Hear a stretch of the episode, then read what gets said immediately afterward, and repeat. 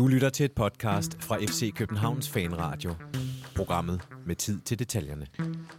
Vi får tit joket her i Fanradioen med, at der er mange detaljer, vi skal tage fat på. Men jeg skal ellers lige love for, at siden vi optog i fredags og lavede optag til kamp mod Viborg i går søndag hen i parken, der væltede det frem med detaljer.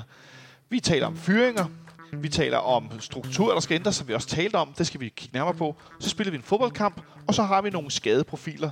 Så jeg skal da lige love for, at vi skal se, om vi kan få presset alle detaljerne ind i den her udgave af FC Københavns Fanradio. Velkommen indenfor. Uh, mit navn er Jonathan Folker, og jeg har i dag besøg af to medkompaner her i i fanklubbens lokale, hvor vi igen er siddet nede på hjørnet af parken. Øh, og så har vi også en enkelt øh, gæst med, som er fra... Øh, ja, hvor er det, han sidder hen? Han sidder på min skærm foran mig, foran et, et stykke tvivlsomt øh, moderne kunst. Der ligner det er en båd, og der er noget nede under, der sejler et eller andet. Det er lidt grønt og brunt. Det ligner noget efterår. Det er nemlig Alexander Elverlund. Velkommen til, Alexander. Tak skal du have. Øh, og du er med blandt andet, fordi du er FCK-fan, som nogen af jer faste lytter nok vil vide, men også fordi, øh, at du har arbejdet en del år i kommunikationsbranchen, kan vi godt sige. Øh, hvad 15 er det? år, tror jeg. 15 år, ja. Og du har landet i en del år været, var du pressechef, er det rigtigt? Ja. I Dansk Holdboldforbund? Yes, øh, og jeg har også været i noget frivillig idræt, og så har jeg faktisk også haft et par år i FC København, men det ligger så de der 15 år tilbage, da min karriere startede. Ja, så grunden til, at jeg også synes, det er interessant at have dig med, det er jo, fordi vi skal øh, blandt andet vende, øh, hvordan øh, weekendens nyheder i og omkring FC København, de ligesom er blevet håndteret af klubben. Så det er bare lige for at give os en idé om, at normalt, når nu vi ligesom er nået til et punkt, hvor der ikke er så mange restriktioner, så er det fedest, hvis vi sidder her sammen. Men du har været lidt sløj, så jeg synes, det var fedt at have dig med alligevel, selvom du sidder derhjemme. Fordi at du øh, har en masse viden omkring, hvordan man skal håndtere sådan noget, og ikke gør. Og det kunne jeg godt tænke mig at blive lidt klogere på. Øh, så har jeg to andre gæster, der sidder her i fanklubben. Og de øh, udmærker sig ved at være 100% mere velklædt end undertegnet. Jeg har sådan lidt en afvasket øh, fix switcher på. Men nummer et til venstre for mig, han har taget den blå corporate skjorte på. Og han er kommet i dag, fordi han skal gøre os klog på en anden del af det, vi skal tale om. Nemlig alt det her forretning og selskabsstruktur. Det er nemlig Michael Milhøj. Velkommen til, Michael. Jo, tak. Og grunden til, at jeg har dig med for at fortælle om de her ting, det er blandt andet, at vi skal ønske dig tillykke. Hvad er det, vi skal ønske dig tillykke med? Jeg har 10 års jubilæum på mit arbejde. Ja, og hvor ja. er du er hen? I Danske Bank. I Danske Bank, som fik vi kaldt det senioranalytiker, tror jeg. Ja, men men jeg er blevet chefanalytiker. chefanalytiker. Stort ja. tillykke med det. Karakterinflation, ikke? Fra, ja, præcis. På karrierespor. Øh, jeg kan huske dengang, det hed en flaskedreng, og så blev det en servicemedarbejder, og nu hedder det nogle steder returamballageassistent. Og det er cirka det samme, bare med lidt andre ord, ikke? Forhåbentlig lidt bedre øh, løn. Øh, det behøver vi ikke tale om. øh, og du er her selvfølgelig kvæg, at du er stor FCK-fan. Mm. Øh, og så også fordi, at jeg håber, og, og ved for tidligere, at du kan gøre os klogere på hele den her... Øh, øh, hvad skal man sige, øh, pressemeddelelse øh, fra FC København i, i torsdags, som handler om øh, fremtiden for både Parkensport Entertainment, men også for fodboldklubben. Det kommer vi tilbage til senere. For inden vi når så langt, så skal dagens tredje gæst nemlig være øh, med til at gøre os klogere på det hele. Øh, han har også taget corporate på, hvad det vil sige. Det er fordi, han er altid yderst velklædt. Det er Nikolaj Ingemann. Velkommen til, Nikolaj. Tak skal du have. Øh, nej, du sendte mig forleden et billede at du skulle på ferie. Ja. Og så stod du, og du var kommet til Grækenland. Ja. Og, det var, og jeg kunne se, at du havde det absurd varmt. Og så havde du øh, jakke og skjorte og slips på. Ja. Og det er, fordi du altid er velklædt? Nej, det er, jeg, jeg rejser altid i skjorte og slips og jakke, stort set. Men det, det, det, det er rart, og så ved jeg, hvor mit pas er. Det er altid, så har slips på. Og... Så ved jeg, hvor mit pas er. Det synes jeg ja. det ved man nemlig ikke, når der er joggingbukser på eller Nej, så ligger det sgu altid tilbage i sædet eller et eller andet. Nej, det, det foretrækker jeg at rejse i. Ja, det kan jeg sgu altså, godt Så er det jo heller ikke værd. Det var 30-35 grader, ikke? Det kunne man godt. Var det uld, det du havde med? Nej, det var det ikke. Nej, det var det ikke. Trods alt ikke. Nå, øh, uden for øh, Jeg må bare sige, jeg vil lige sige, jeg, jeg skiftede altså til klipklapper og, og, og shorts. Så det var, kun, efter. det var kun for looks. Nå, øh, men uden øh, yderligere øh, introduktion og mærkelig samtale her, så synes jeg bare, vi skal gå øh, til dagens første emne. Og det er jo desværre et, øh, en historie, som starter øh, fredag aften på, på Twitter ved, at TV3 sportsjournalisten Jon Pag, han får skrevet et tweet, som øh, går på, at øh, han øh, ikke har, øh, altså det er ikke officielt noget sted endnu, men han har fra yderst øh, pålidelig øh, kilde øh, hørt, at øh, hvad hedder det, øh, at Per Vind og Michael Andersson er blevet fyret i FC København. Øh, det er jo selvfølgelig altid interessant. Han skriver sådan her, jeg kan ikke læse det på FCK's hjemmeside. Ja, jeg tog et tweet af det nu slettede, eller et screenshot af det nu slettede tweet, fordi jeg tænkte, det var så øh, specielt. Jeg kan ikke læse det på FCK's hjemmeside eller andre steder, men ifølge en troværdig kilde er både Michael Antonsson og Per Vind fyret FCK spørgsmålstegn. Begge, og særligt Vind, som jo også har en søn på holdet, er store klubkoryfæer. Fyringerne skulle være dikteret af bestyrelsen. Øh, der spærrede jeg øjnene lidt op og tænkte, nå okay, rimelig hæftigt øh, fredag aften. Øh, jeg slappede egentlig bare af og var lidt på vej i seng. Øh, og så skete der ellers øh, lidt af hvert. Øh, om lørdagen, der bekræfter Per Vind så til, både til BT i en og til Ekstrabladet en anden i en sms, at han er blevet fyret. Vi har ikke hørt noget fra Michael Andersson på noget tidspunkt, skal jeg lige indskyde. Øh, og øh, om lørdagen så yderligere, der bliver øh, PC så interviewet, og han vil ikke udtale sig om personalesager, men hvis jeg ikke husker helt forkert, så bekræfter han, at det er rigtigt. Han vil ikke gå i detaljer, men han kan godt bekræfte oplysningen. Må I endelig rette mig, hvis jeg tager fejl. Der bliver nikket her rundt om bordet. Det er god radio, tak. øh, øhm, og så i går søndag, i forbindelse med Viborg-kampen, der øh, bliver både PC og øh, Allan Agerholm, vores bestyrelsesformand, de bliver interviewet før kampen. Øh, PC omkring den her personalesituation med Per Vind og Michael Antonsson, og Allan Agerholm om det her med selskabsstruktur osv. Øhm, der er stadigvæk ikke nogen officiel udmelding fra klubben omkring opsigelsen, fyringen, kald det hvad vel, af Per Vind og Michael Antonsson. Det er der stadigvæk ikke nu. PC har ligesom bekræftet det og fortalt om i går i studiet hos TV3 Sport, at han synes, det var yderst ubehageligt øh, at skulle give den her besked, og at det var tydeligvis også meget ubehageligt at skulle modtage den, og at han faktisk skulle bruge noget tid bagefter på at sunde sig over det her. Altså, at, det, at man kunne se på manden, at PC kan godt være virkelig en, en hvad skal jeg sige, helt gammel far udtryk og sige en hård banan. Altså, han kan godt være en hård nyser, men, men han var tydeligvis påvirket af det. Stadigvæk. Og også at skulle have været den, der ligesom bragte den her besked videre. Øhm, og det var ligesom det. Han vil ikke gå mere i dybden med, øh, fordi det er en personalsag, man kan ikke komme ind på. Det skal man heller ikke, vil jeg så bare indskyde helt personligt. Det, det må man heller ikke. Øh. Og så er det ligesom øh, der, den ender, og så bliver der sagt noget med, at man gerne vil sørge for, at de får en så god afsked som muligt. Og det kommer således kommer også frem, at, at de altså ikke, der er ikke nogen, der skal stoppe med at arbejde nu. At man håber, at de vil blive her øh, øh, sæsonen ud, eller i hvert fald til vinter. Øh, det har de ikke rigtig forhandlet sig på plads endnu, så, som det lyder. Alexander, den her håndtering, rent kommunikationsmæssigt, af den her øh, historie, der, øh, der bryder ud i lys lue fredag aften, hvordan synes du, at FC København har håndteret den?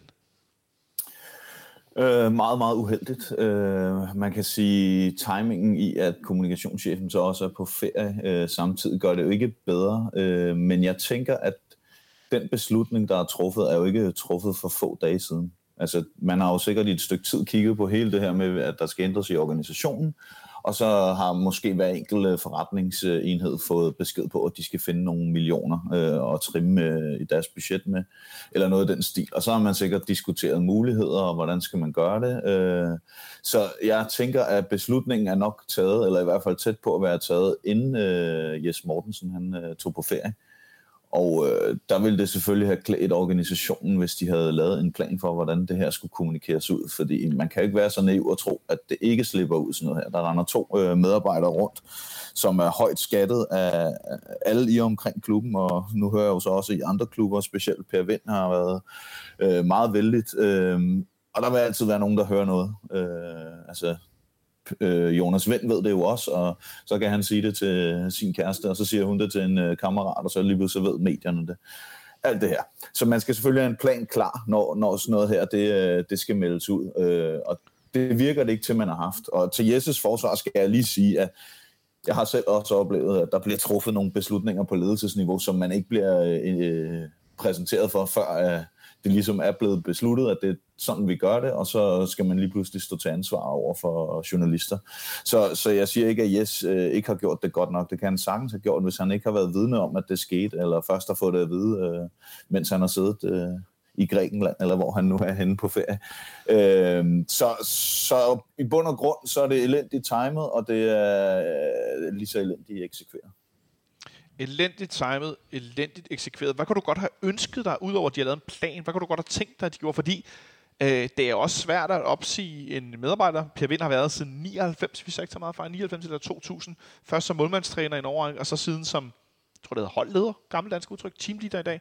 Øh, hvad kunne du godt have tænkt dig ud over planen, at de ligesom havde, havde gjort det? Jo, altså det er svært at stille sig ud og lave en video og gode, øh, sjove klip med Per Vind, og så sige, om øh, ni måneder, der stopper han. Ja, lige præcis. Og, og nu skal det jo lige siges, at jeg ved jo ikke, hvad der er op og ned på det her, fordi Jon Pags tweet, der var det jo noget omkring, der var noget bestyrelsen havde bestemt, og så kom der det her med de organisatoriske ændringer ind over. PC siger jo, at det er fordi, at efter Ståle er stoppet, så vil man gerne have en anden øh, stab omkring øh, træneren, fordi man nu også har en sportschef osv. Så der er en masse op at flyve omkring, hvorfor er det egentlig, man har taget den her beslutning, og ja, det vil jeg skynde mig at sige, jeg ved jo ikke, hvad baggrunden er, men hvis jeg selv stod i en situation, hvor jeg fik at vide, at det her det skulle ske, øh, så ville jeg jo sandsynligvis øh, råde øh, ledelsen til, at man øh, melder ud, at man har besluttet at lave de her organisatoriske ændringer, som man jo også har gjort. Men i den forbindelse øh, sige, at flere roller øh, bliver nedlagt eller ændret, og øh, der vil klubben selvfølgelig forsøge at finde nye roller til, for eksempel Antonsen og, og Per Vind osv., Øh, for hvis man gør det, jamen, så er der god tid til, at de kan finde noget andet, øh, selvom man egentlig hele tiden har planlagt, at de, de skal ikke være der længere. Øh, og, og selv hvis de så ikke når at finde noget andet, inden de her ni måneder er gået eller et eller andet, så vil chokket under alle omstændigheder ikke være så stort, øh, når man melder ud, at det desværre ikke har været muligt at identificere nye muligheder inden for det nuværende setup, eller hvordan man nu vil putte øh, uld i mund omkring det her. Så, så, så det vil jeg umiddelbart øh, klart råde til, at man gør, når man vil holde på nogen i hvert fald ni måneder endnu, eller hvor lang tid der nu er til sæsonen slutter, som øh, PC har været ude og melde ud, at man gerne vil. Øh, så vil man komme en masse af det her i forkøbet, og, og ikke mindst øh, det her med at undgå, at øh, Per Vind jo går ud og fortæller, at han er mega skuffet over sin behandling. Øh, og, og, og den kritik af, af klubbens ageren kunne man øh, have været foruden. Du sidder jo her med to fans. Den ene arbejder også med kommunikation. Det gør I faktisk begge to i en eller anden grad. Øh, til dem af jer, der ikke er på Twitter, kan jeg fortælle, at under hele coronaperioden, der har øh, Michael Milhøj været en sindssygt aktiv øh, formidler af øh, først testtal og senere hen vaccinationstal. Øh, og det tænker jeg har været sådan et, øh, bare et lille tidsspor i sådan et øh, øh, altså økonomisk perspektiv, i forhold til, hvad det ligesom har, har påvirket samfundet osv. Ja, vi skal jo ud af krisen, ikke? Ja, præcis. Og det var jo vacciner, der var en af de muligheder, ikke? Givet, vi kunne få nogle vacciner for at komme ud af krisen herinde. Det kunne Ja, ja, være, det fik, kunne være give os nogle skud. Øh, men det er jo lige så meget for at sige, at du, Nikolaj, arbejder jo også som, som journalist til hverdag. Så jeg sidder faktisk med tre, der er, i forhold til mig, der bare sidder sådan en gøjler her på bordet, øh, enormt øh, øh, meget inde i, i håndtering af kommunikation. Og, jeg, og så er I samtidig også fans, Nikolaj, som, som fan. Hvad tænker du om håndteringen? Uha, jamen altså, jeg, jeg, tænker, det, den, den er meget uheldig. Øh, de, det er jo svært at vide, hvad der præcis er sket, og det, er jo, det, det skal man jo også holde sig for, for både for øre og for øje, at øh, der, vi ved jo ikke, kender ikke, vi kender ikke baggrunden for det, vi, vi kender ikke, øh, vi kender slet ikke forløbet op til, øh, hvad der, og hvad der er sket siden sagen ligesom, ligesom bliver til, hvad den, hvad den, hvad den, hvad den, hvad den øh, ud- har udmyndtet sig til, som er en, en mindre hvad skal man sige, PR-katastrofe for klubben. Ikke? Øhm, og der må jeg sige, at øh, det er jo ledelsens ret til at hyre og fyre og forvalte, hvad de har lyst til, og det, det, det, det skal de jo gøre. Og de har set sig nødsaget til at, at sige, at vi skal jo ikke bruge dig mere, Per Vind, øh, fordi det, dit job bliver nedlagt. Det kan jo godt have været en fin samtale, de har haft, og så er Per Vind blevet fuldstændig chokeret over det. Øh, og, og, og gået hjem og rasende og, og, og ked af det selvfølgelig. Det, hvis man har prøvet at blive fyret, så, så er det jo ikke en rar fornemmelse for nogen. Øh, og så er der måske, har han sagt et eller andet, og så er der en journalist, der lige har opsnappet det, og så har han ringet, og så har han sagt, at jeg er mega skuffet. Og vi ved jo ikke mere, vi, vi, vi, vi ved jo ikke mere end lige præcis det, at, øh, at, at Per William er fyret, og han er, han er skuffet, og det er en, en anden strategisk beslutning. Men Ja, så kommer det, det store men. Det nemlig, at, at, at, at man ikke har kunne forudse det, det, det er over mig lidt, øh, at man ikke kunne have, have, have lyst det her på en bedre måde. Øhm, men fordi det er jo, man, vi tænker jo, vi så selv i går inden kampen, øh, hvor den store hyldest han fik. Øh, så jeg tænker, at det må, ledelsen burde have vidst det, men det kan jo selvfølgelig godt være, at det, øh, det, det har de bare slet ikke tænkt over. Ja, fordi Michael, øh, øh det interessante ved det her også for mig, som Nikolaj er inde på her til sidst, det her med at forstå, hvordan nogen vil reagere. Og hvis der er noget, vi kan sige, nu sidder vi jo her i tre her, og Alexander på skærmen, som vi alle fire ved, og jer, der lytter med, er også godt og klar over, så er det jo, at os fodboldfans, vi tænker ikke skide logisk. Det er ikke altid skide rationelt, og vi husker som elefanter. Hvis der var nogen, der gjorde noget mod nogen, vi godt kunne lide for 55 år siden, så kan vi godt huske det. Og så skal vi nok sørge for at råbe det efter dem, hvis de nogensinde kommer tilbage. Øh, altså, jeg mener, der er jo ikke nogen, der er så finfølende og øh, som husker alle små detaljer som fodboldfans. Så ikke at forstå værdien i, at en mand, der har været ansat i FC København om, siden omkring årtusindskiftet, jeg mener, prøv at huske tilbage, hvor var I henne for 21 år siden i jeres liv? Alt den tid har Per Vind været i FC København. Når man så opsiger ham, som, som for mange står som det her, han er, altså han er jo for mange fans, det kan vi, har vi kunne se de sidste par dage jo på, på sociale medier, han er jo et ikon i klubben. Det er mm. han bare. Og man kan lide ham eller ej. Det må man bare tage til efterretning. At man ikke har kunne tænke, reaktionen her bliver ikke logisk, hvis ikke vi gør et eller andet fedt. Men, men det er jo et generelt øh, problem. Altså, øh, jeg synes jo, det er forkert, at, at selvfølgelig er en, en fodboldklub som FCK, ligesom alle mulige andre fodboldklubber, det er jo en, en forretning. Men, men man skal nok ikke tænke en fodboldklub som en almindelig forretning, fordi at, at kundebasen har et helt andet tilhørsforhold ja, til produktet, end øh, jeg tror på Twitter, jeg skrev i går, øh, at øh, sammenligne med at købe en shampoo nede i Matas. Ikke? Altså, øh, og det stiller altså bare nogle helt andre krav til, til kommunikationen, fordi at, at ens kundebase er jo i gåsøjne forelsket i sin klub, og det er ikke noget, man køber, fordi at, at man skal købe det her produkt. Og derfor er håndtering af det her jo ekstremt vigtigt, fordi for mange fodboldfans, øh, i hvert fald mig selv, øh, som ja. tror jeg også det er for mange andre, der er der jo også nogle, et eller andet værdisæt eller fællesskab, man køber ind i. Og når man så fyrer klubikoner, uden at man kommunikerer det, og der er jo fuldstændig radiotavshed, og det er der jo i princippet stadigvæk, altså der er jo ikke en officiel nyhed om det på fck.dk endnu, jamen så, så ser det bare ikke godt ud fra et fanperspektiv, og det var jo præcis det, vi oplevede, den frustration øh, til park, øh, i parken i går, ikke? hvor at alle spillernavne blev erstattet med vind, ikke? Og, og, og alle fansene overdøde Superliga-intro-hymnen. Ikke? Øhm, og det, der, der tror jeg simpelthen, at man har forregnet sig og tænkt fra klassisk virksomhedsøkonomi, som ikke er direkte overførbar til en fodboldklub. Det er interessant, at du siger det sidste, fordi at jeg kom til at, sådan at tænke i løbet af weekenden, og jeg så øh, Ace, øh, gamle capo på sektion 12, og som Andreas, han skrev, at uh, Øh, det der med, at der, der var nogle fodboldklubledere, øh, som aldrig kommer til at forstå, at du kan ikke putte din fodbold, altså alle ting omkring fodboldklub, kan du ikke putte ind i et Excel-ark. Og så øh, kom jeg bare sådan til at tænke på, hvor mange direktører, jeg igennem min tid som aktiv fan, har forsøgt at forklare det her irrationelle, rationelle, som jeg tit bruger som udtryk for, hvad det vil sige at være fodboldfan. Det der med, at vi ikke tænker logisk, men der er sådan nogle mekanismer, som for eksempel, at jeg bruger ikke de gule øh, kakler andre steder end i, i toilettet hjemme. Altså, hvorfor gør jeg ikke det? Nej, det er fordi Brøndby er gul. Og så vil nogen sige, at du er sindssyg. Ja, men det gør jeg bare ikke. Og det, altså, sådan, sådan, nogle, sådan nogle ting, som man kun forstår, hvis man forstår dem. Ja, og det, det undrer mig, at, at, at, øh, at man ikke har kunne forudse, det vil ske, for når man tænker på, at man har PC siddende øh, i, i ledelsen, ikke? Øhm, så, så det... Hvad tænker du, når man er...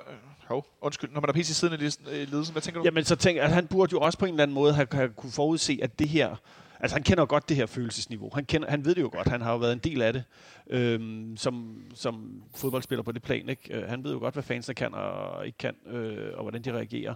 Så, så det, det undrer mig, at øh, han, han ikke, øh, ikke har set, at det vil ske. Men det kan jo godt være igen, at de har sagt, øh, at det har været en samtale, der skulle holdes den dag, for det har der er kommet nogen ned fra ledelsen og sagt, bla, bla, bla, bla, og det skal være nu og nu og nu. Ja. Og så er det sket. Og s- men, men og man har ikke haft mulighed for at hvad skal man sige, eksekvere en kommunikationsstrategi omkring det her, og det undrer mig også. Det irriterer mig. Det irriterer mig grænseløst. Det må øh, Alexander også kunne... Øh, det er nemlig det, jeg skal til at spørge Alexander om, fordi Nicolai kommer ind på noget interessant her, at PC er jo fodboldmand, og PC virker som mere fodboldmand end nogle af de andre, vi har i ledelsen, må jeg sige. Kvæg, han har været spiller og sportsdirektør, er han jo set stadigvæk.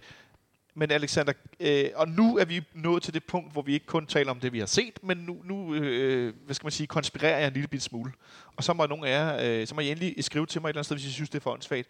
Men når jeg oplever det her, så kan jeg glemme med at tænke, det er fordi, at PC er budbringeren. Det er fordi, PC han er blevet sendt afsted med den her, undskyld mig udtrykket, varme lort, som er, nu skal du opsige fyre Per Vind og Michael Antonsson. Anton har ikke været her så længe i staben, som Per Vind har, fred være med det. Men, men specielt den her med Per Vind, det kan vi også se i reaktionerne i går og i løbet af weekenden. Nu skal du hen og fyre dem.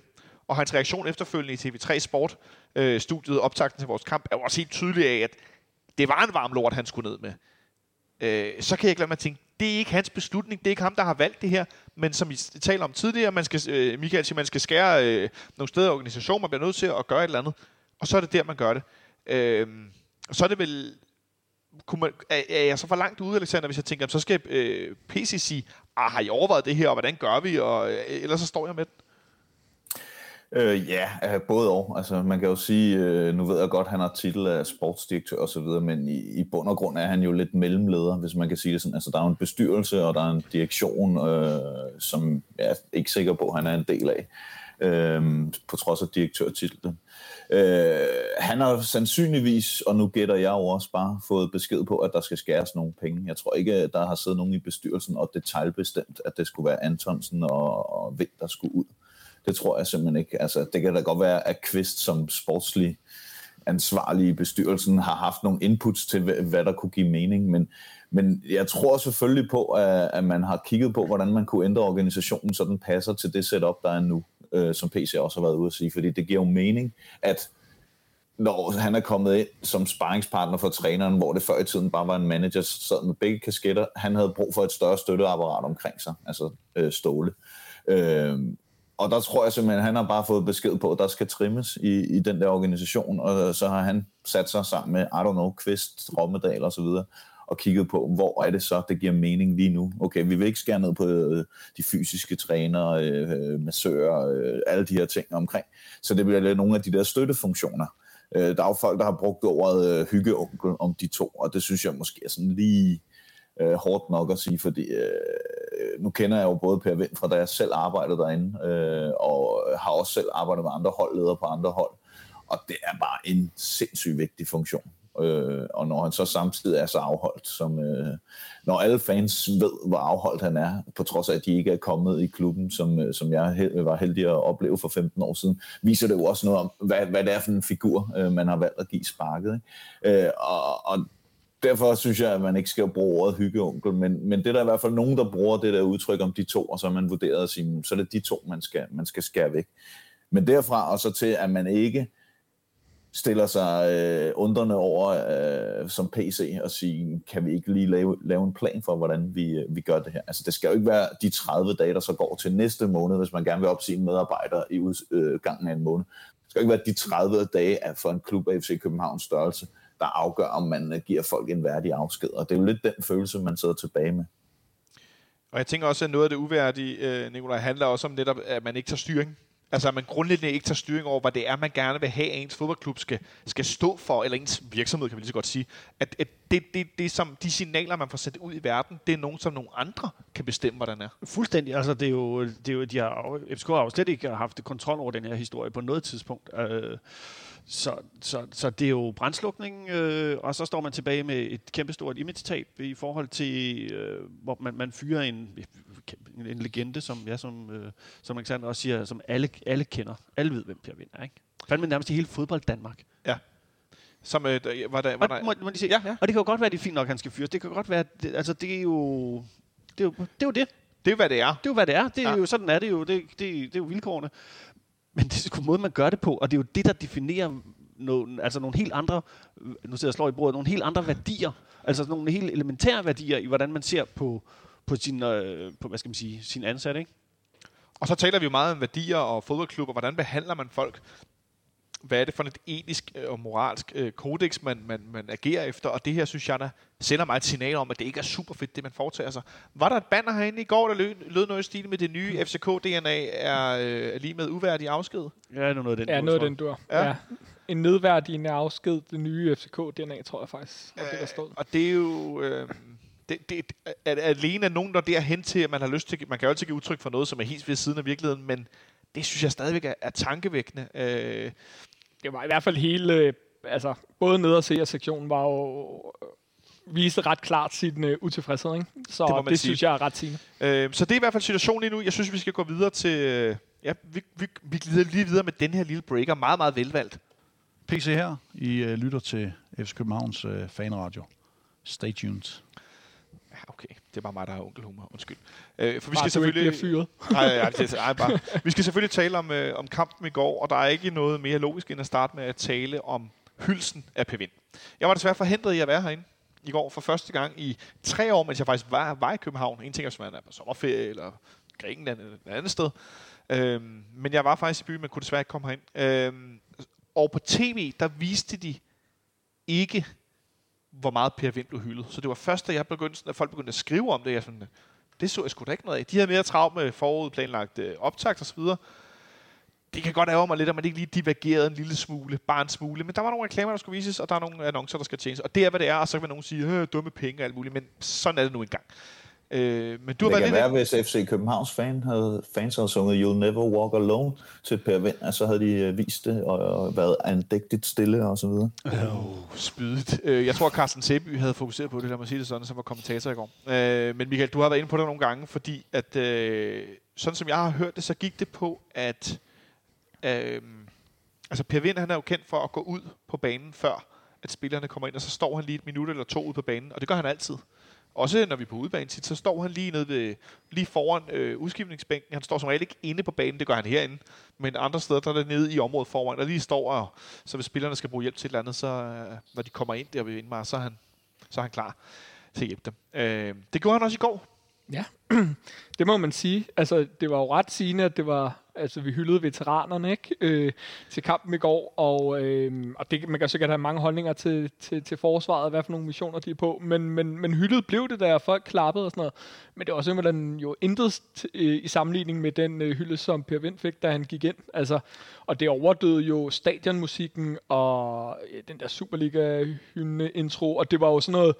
Øh, øh, impulsivt. Altså, det var jo ikke noget, man havde planlagt. Jo, jeg tænker, at de fleste havde forventet, at der skulle komme et eller andet, men... En reaktion, men, ikke? Jo, præcis, men, men altså, at, at alle sang, alle elsker Vind i København, var jo, var jo noget, der spredte sig, ikke? Og det blev, det blev rimelig højt, så jeg synes da godt, man kan sige, at fansene fik vist netop det, jeg sagde med, at jamen, for en fodboldklub, så gælder der bare nogle andre, altså fordi at kundebasen bare er forelsket i, i klubben, ikke? Øhm, og fik vist, at man skal altså behandle sine legender eller sine medarbejdere ordentligt, og, og, og det er en form for kerneværdi for at lave sådan noget buzzword-lingo, ikke? Øh, så det, det synes jeg var en ret, øh, ret vild oplevelse i virkeligheden, hvis jeg skal, skal sige det på den måde. Ja.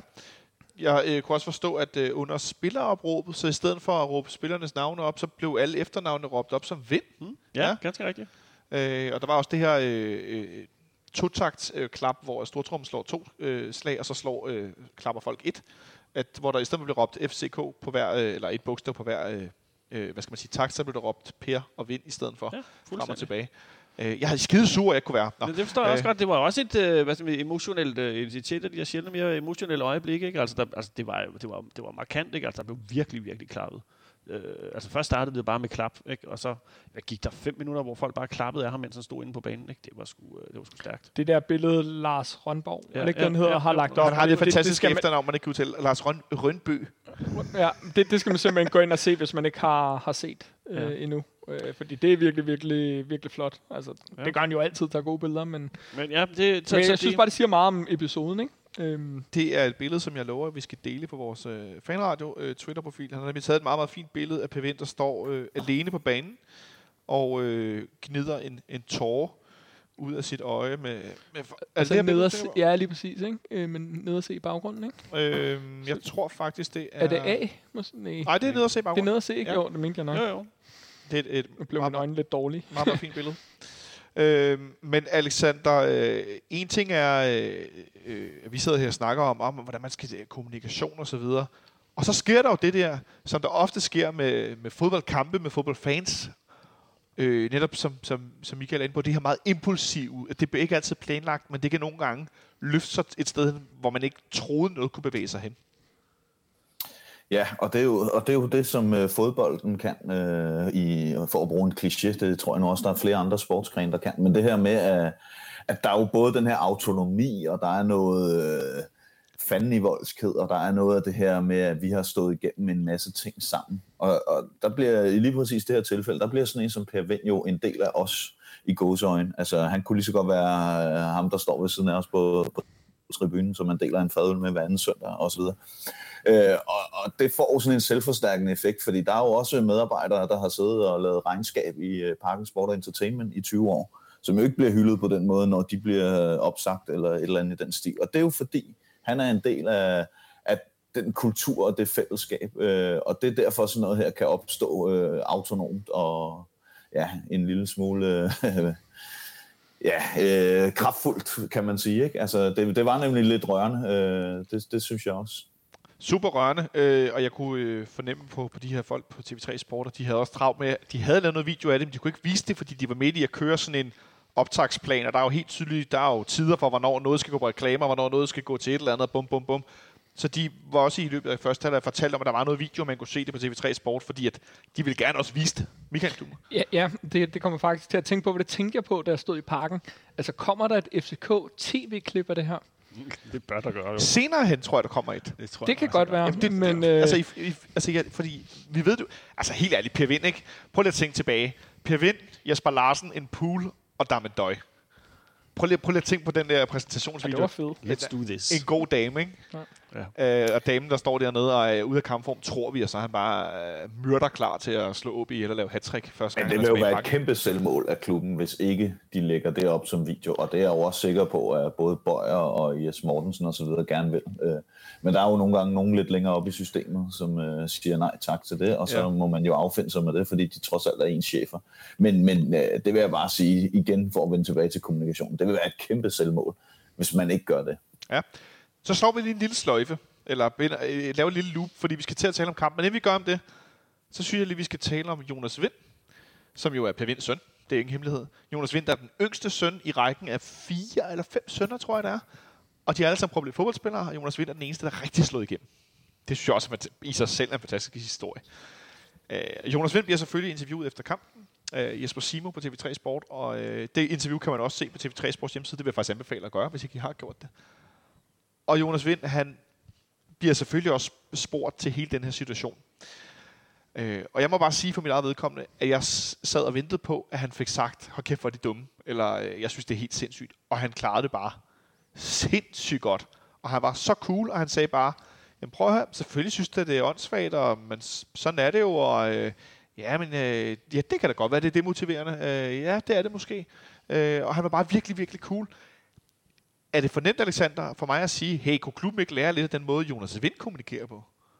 Jo, men man kan jo sige, at klubben har måske også lært ham noget, øh, fordi øh, at han virkede tydeligt rimelig medietrænet i, i den situation. Øh, og så er han jo også bare øh, en øh, fornuftig fyr, så, så det er jo den helt rigtige måde, han griber det an på. Han øh, benægter ikke, at han lad, har ladet sig påvirke af det, og øh, det vil jo virke fuldstændig åndssvagt, hvis han står og siger, at det betyder ikke noget, jeg fokuserer kun på fodbolden og bla bla bla.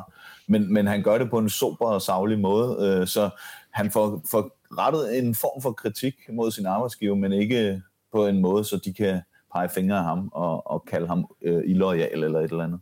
Hvad synes du, du siger om Jonas Vinds format som 23-årig, Nikolaj? Han er, han er cool. Han har format, det, det øh, jeg synes sgu, det er fint. Det er stærkt gået. Vi har ikke mere til det. Nej, Nej. Godt. Nu skal vi snakke om fodbold. Michael, ja. Vi har jo opfundet et udtryk i fanradioen, der hedder galleopstillingen. Og det er, når Jes Torup vælger de 11 samme i startopstillingen igen og igen. Det fik øh, Jonas øh, Christiansen, som er en del af fanradioen, han fik, han fik ud, udkaldt, eller han fik øh, ud, døbte galleopstillingen. Og den kørte vi med igen i går. Mm. Endnu en gang efter en midtugkamp stillede vi med de nøjagtigt samme 11. Øhm, vi manglede Rasmus Fald, der stadigvæk, øh, stadigvæk var skadet. Vi manglede øh, vores nye unge ven øh, Baldusson, der var skadet, og vi manglede Kamil Vitek, der var skadet. Øh, så vi startede med de samme 11. Hvordan synes du, det kom til udtryk i starten af kampen? Øhm, jamen, som jeg husker det, synes jeg egentlig, starten var, var okay, men jeg synes, det gør, altså, var ret klart i løbet af kampen, at det var nogle trætte spillere. Øhm, jeg synes, en spiller som Dix jo især kom ret dårligt fra start. Altså et af det der gule kort, han får, men, men, men gjorde en dårlig figur. Øh, Nikolaj, han skrev faktisk til mig, fordi jeg sad der, han vidste, at jeg sad derhjemme og skrev, hey, hvad, hvorfor fik han gul kort? Og det kan jeg så afsløre til dem, der ikke har set det. Det var, fordi han smadrede en albu i hovedet på en Viborg-spiller. Det, jeg synes, det var ret tydeligt. Nå, at, at Havde var du brillerne med, Nikolaj? Jeg havde brillerne Nå, med, okay, men havde jeg- brillerne. Jeg blev lidt bekymret, da øh, storskærmen viste rødt kort, ikke? Øh, inden de så lige fik ændret, at det var, Hold da det var bare gul. Øhm, men, øhm, men jo, jeg synes, det var nogle, nogle, nogle trætte spillere, øh, og så er der jo, altså, no, jo nogle strukturelle, kan man sige, det er udfordringer med den startopstilling, som, som vi har. Altså, nogle steder, der mangler kvalitet, og nogle steder, hvor det bliver for tungt. Og så er, ved vi jo nu, at det er alt for let at lukke ned for. Altså hvis man øh, stopper vores dybe løb, så, og guderne skal videre, vi skal være glade for, at FC Nordsjælland blev ved med at presse op, så vi kunne lave de der øh, dybde løb, da, da vi mødte dem og smadrede dem. Men hvis man ligesom stiller sig tilbage, så vi ikke laver dyb, Ja. øh, dybe løb, spille den ud til en bak, og så kan vi, vi kan simpelthen slå indlæg fra nu af til juleaften, og vi vil ikke score på det. Det tror jeg ikke. Der er ikke nogen i feltet. Og det minder jo vanvittigt meget om, om den der røde stjernekamp. Altså under Ståle. Synes du det? Ja, og, det, Ja. og det er bare fortsat, ikke? Ja. Øhm, og det er de samme problemer, vi står med, som dengang for et år siden, da, da Ståle blev fyret, synes jeg. Det er lidt det sjovt, du nævner det, fordi jeg har... Øh, ah, det kommer jeg til at sige noget om senere. Øh, det der med, med tids, tidsrammen, vi er i nu, det minder også om en kamp mod Vendsyssel, vi har spillet herinde, hvor vi er en mand i overtal lang tid. Det minder om en kamp forleden mod FC Midtjylland, hvor vi er en mand i, i overtid, øh, overtal i lang tid. Øh, Nicolaj, det er en første halvleg, hvor vi jo øh, har øh, ret meget dominans, for at sige det på en pæn måde, med, på, på, i spillet. Øh, vi dominerer stort set første halvleg på nær tre meget, meget få perioder. Øh, men der kommer ikke så meget ud af det. Nej, altså man, nogen vil måske sige, at vi står godt på banen, men det er jo så fint nok, men det var, det var meget, meget langsomt øh, og meget ufarligt egentlig også. Øh, jeg tror, vi har tre skud mod mål eller sådan noget i løbet af, af, af, af første halvleg. Øh, og det, øh, men, men jeg synes, det er ret tydeligt, ret hurtigt, at der er noget, der er, der er en struktur, der er helt forkert på den der måde, holdet spiller på. Og det lader jeg faktisk allerede mærke til mod, øh, mod vores venner fra Gibraltar. øh, at, at vi får, vi, vi får simpelthen skudt øh, fem eller seks mand helt op, som, som nærmest står på lige linje lige ude foran feltet, for at brede spillet ud. Og det er jo, det er jo egentlig, det kan man jo sige, det er jo smart nok. Problemet er bare, at der så er så langt mellem øh, de to sekser, som, øh, øh som Sækker og Lea, som, som spiller så, hvad skal man sige, kontrollerende midtbanespillere, øh, at lige så snart bolden ryger op på en af, en af de forreste 5-6 spillere, så, så har de ingen at aflevere til, for de står på lige linje. Og der imellem dem står der jo en Viborg-spiller, eller mod Gibraltar står der jo en Gibraltar-spiller. To nærmest. Så, øh, og, og, og du kan ikke lægge den tilbage, fordi der, hvem, hvem skal du lægge den tilbage til? Så bliver det sådan en lang bold tilbage til Lea, eller måske, i, øh, måske Dix, som kommer løbende. Men, men, men hvor skal han, så skal han så lægge den tilbage til en af dem, de andre 5-6, der står på en række. Altså, og det er nogle, der er langt op. Der er måske en øh, 5-6 meter, ikke? Øh, og sådan bliver vi bare ved med at spille. Og sådan bliver vi med at spille. Og der er ingen... Altså, jeg forstår... Jeg, kan, jeg, jeg, jeg fik, fik migræne af at se på det i går. Det er jo et gammelt udtryk, migrænebold. Jamen, det, og det er præcis det der, det er. Det er så stillestående. Og, og, og, og hvad kan man sige, normalt vil du så have en, en Rasmus Fald, der kunne ligge dernede og fordele nogle bolde i det der mellemrum mellem, mellem sekseren og, og de, de forreste 5-6 spillere.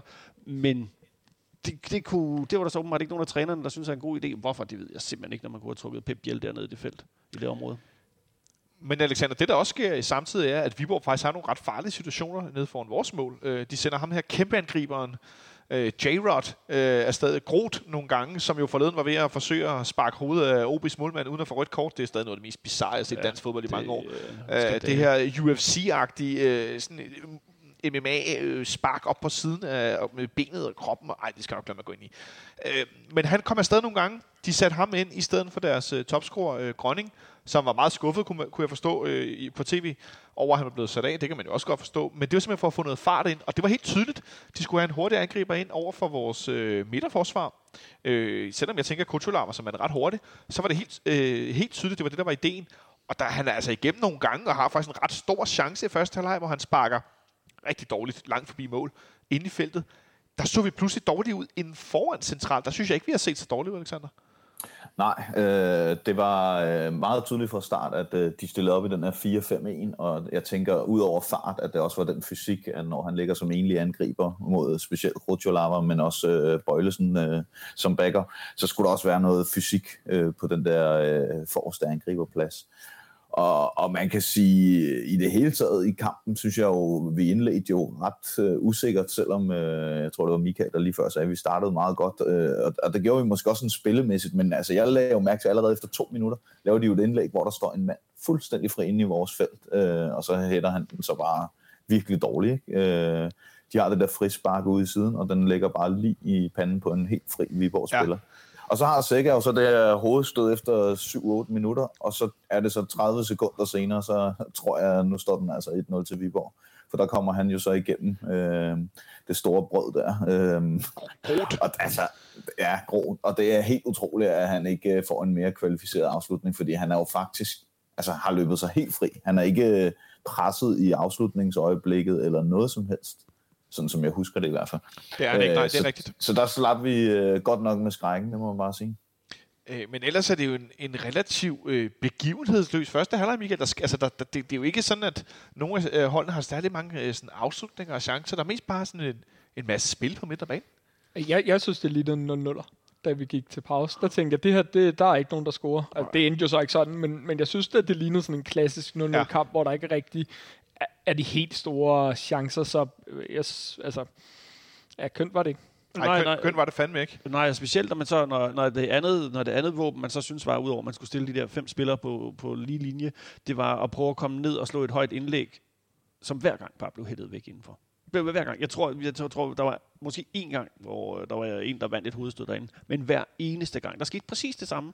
Det var da bare som at, at, at sidde og se på den gentagelser. øh, De samme fem minutter af kampen om igen. Bum, bum, bum, bum, bum.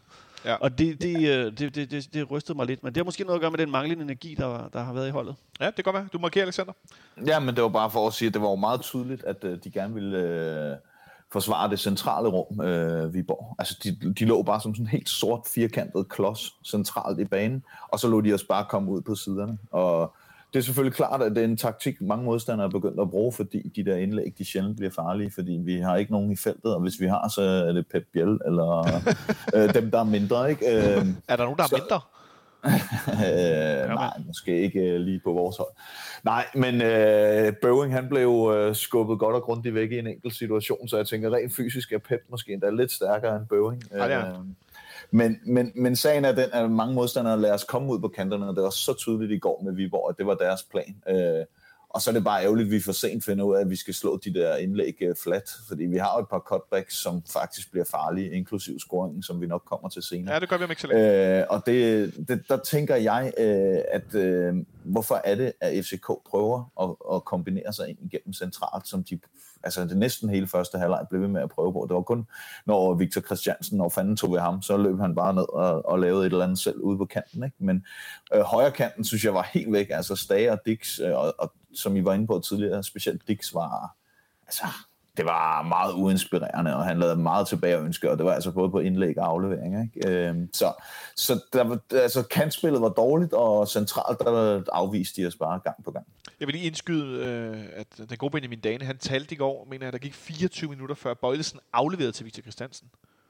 Okay. Det er altså, Ja, men Bøjlesen havde, hvad man sige, en, en meget, meget, meget, meget dårlig og vattet indsats i går. Nå, men altså, øh, når vi har en venstrebenet centerforsvar, der spiller i venstre side, der har en vensterbak, som er meget, meget vigtig for vores spil grundlæggende.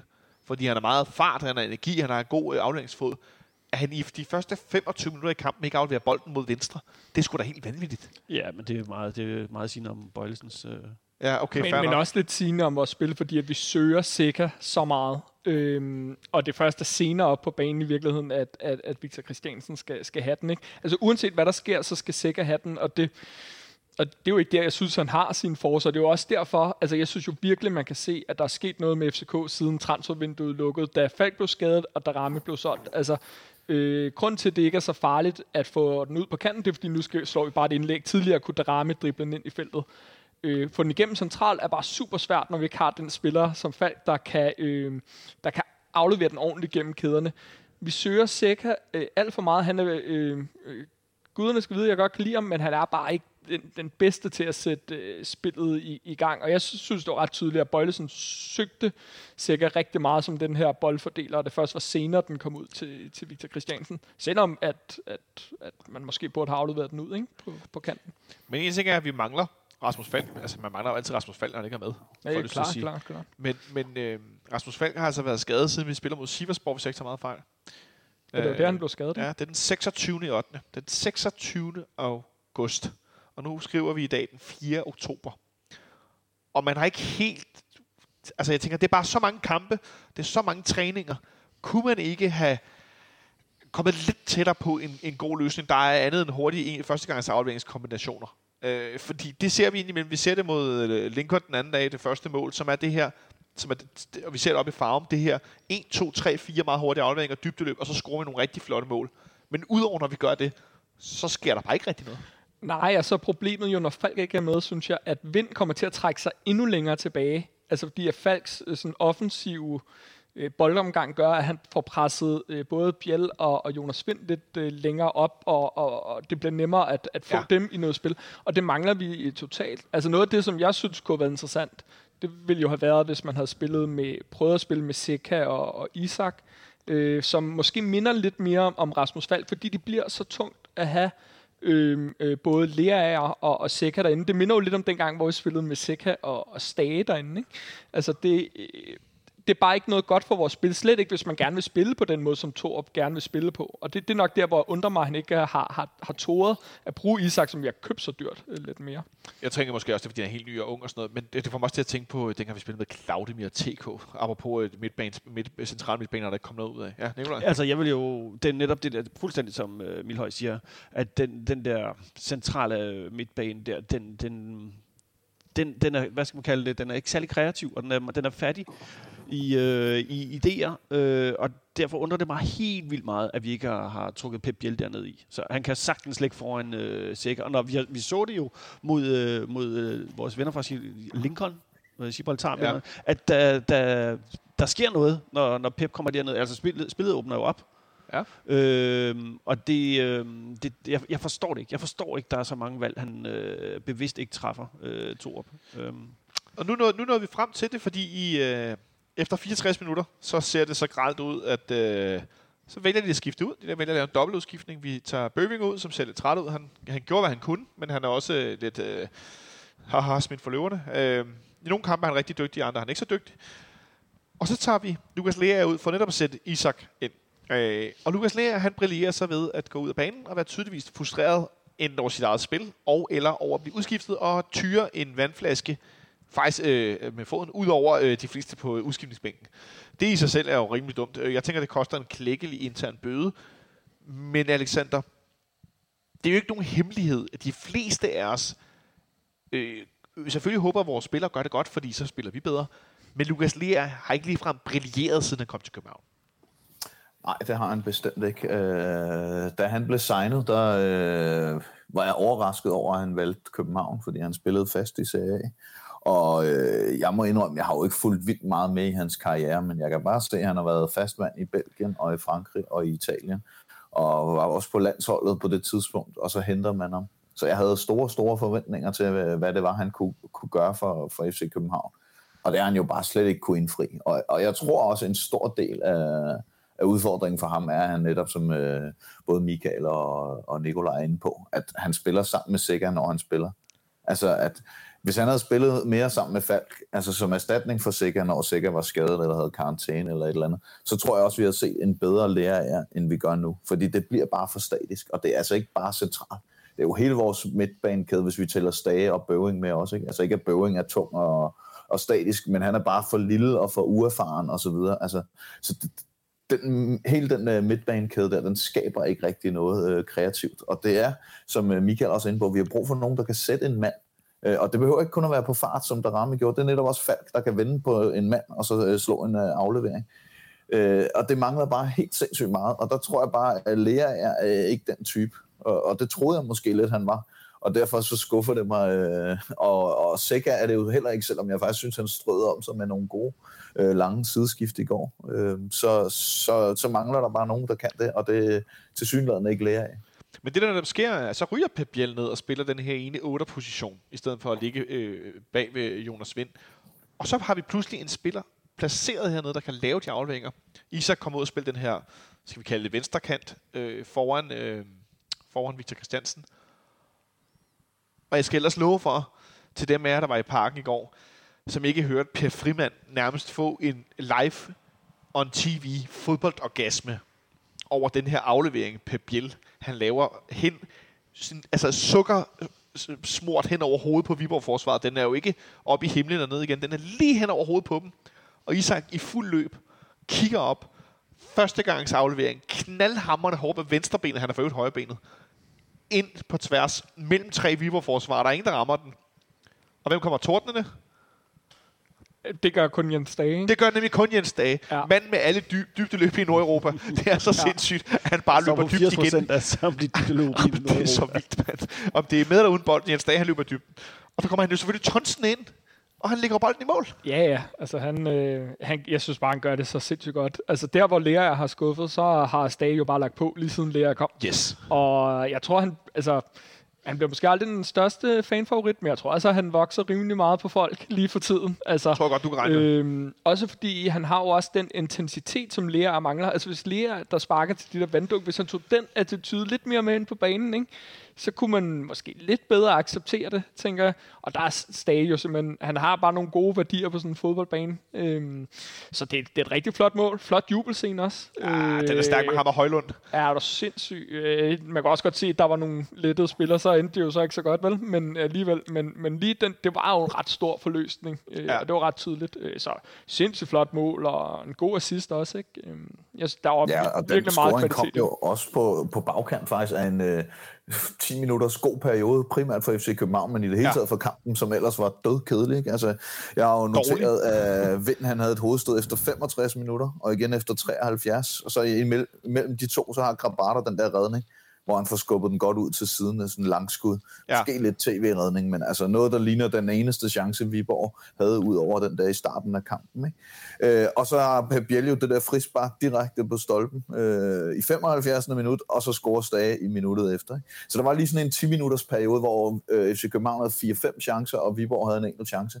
Og så tænker man bare, yes, nu er det endelig en fodboldkamp. Ikke? Og så, øh, så gik Sækker i stykker. Ja, fordi at... Øh, jeg må skulle tilstå, jeg ved ikke, øh, det skal jeg spørge jer om, om det var noget, I overhovedet lagde mærke til. Altså udover jo, han lagde sig ned, men om man kunne fornemme, øh, at det ikke var en duel. Øh, jeg tænker, øh, Mika, du står over på C-tribunen, det gør du også, Nikolaj. Det gør I jo sådan set alle tre, så ikke så meget fejl. Det er jo over den modsatte side. Men på tv var det ret tydeligt, i det, det skete, at han ikke var, altså han rørte ikke nogen. Øh, og hold nu kæft noget lort. Øh, en ting er i den her kamp, vi sætter Peter Ankersen ind. Lea er jo udskiftet. Vi er allerede ret tynde. Pep Biel spiller central midtbane. Så vi er nødt til at sætte Ankersen ind. Han spiller højre bak, så må Dix ind på midten. Og Viborg, som jo er et sindssygt godt dødboldshold, som Mathias har lært os i optakten. Øh, så pressede de jo bare på. Så lagde de jo alt frem, og de havde ellers sat øh, Sebastian Grønning ind også, i stedet for ham, den store J. Roy Grot, nu må jeg hellere sige det rigtigt, han er fra Holland. Mm-hmm. Ikke øh, Roth, øh, men øh, han hedder Roy til mellemnavn. Øh, og de tæskede jo bare bolde frem og vandt det ene hjørnespark efter det andet. Blandt andet kvæg af, vores defensive struktur fuldstændig røg fløjten, sjovt nok, med at Sikker måtte øh, udgå med den her skade. Vi skal nok vende tilbage til at snakke om skade, situation og så videre. Nu skal jeg bare lige tale den her kamp færdig. Øhm, og for første gang i lang tid, Michael, der synes jeg faktisk, at vi i vores forsvar forsvarede de her dødbolde ret godt. Det var mere clearingerne i spillet imellem, men at vi faktisk fik, vi fik faktisk forsvaret os ret godt på dødbold.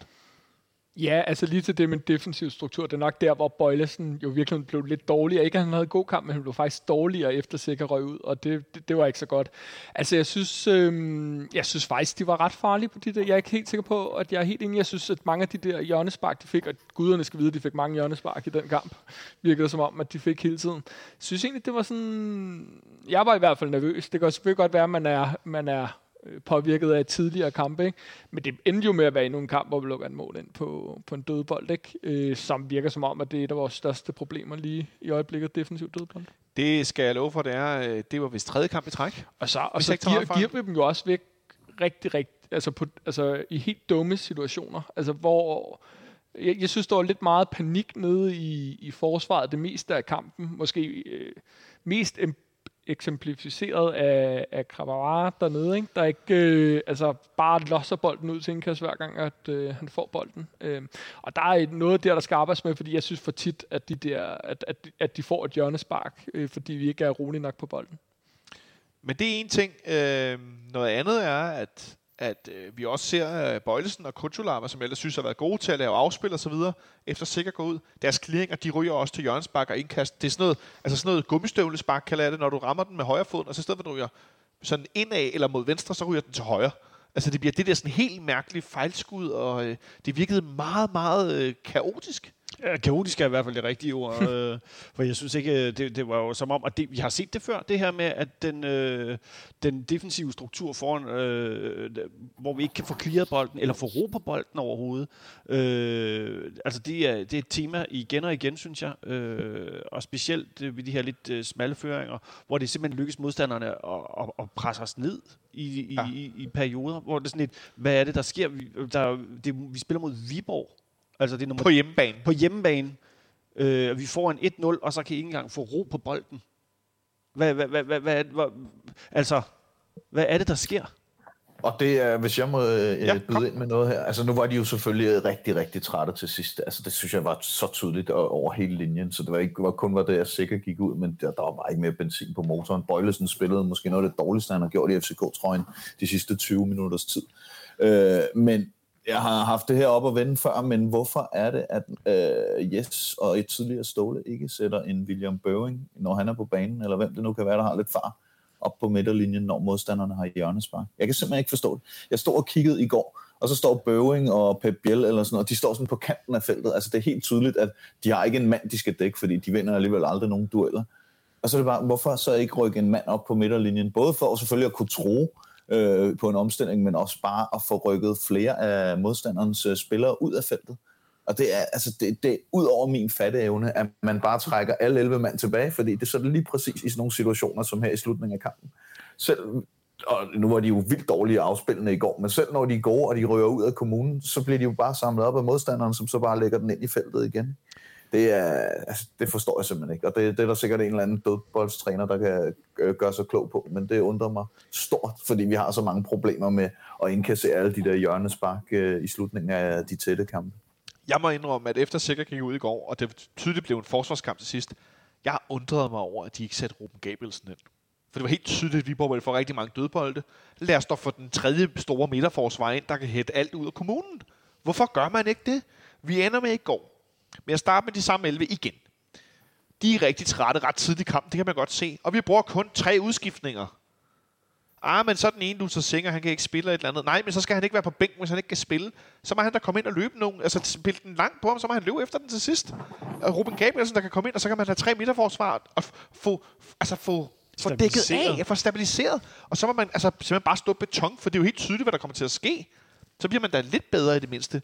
Nu blev det bare svært, fordi så havde vi øh, Pep inde, øh, og vi havde Ankersen inde, og det var, det, var, altså, det var jo små spillere, det var, det var trætte spillere, men hvor vi var domineret af Viborg på de her dødbolde. Og så sker det jo, for fanden Michael.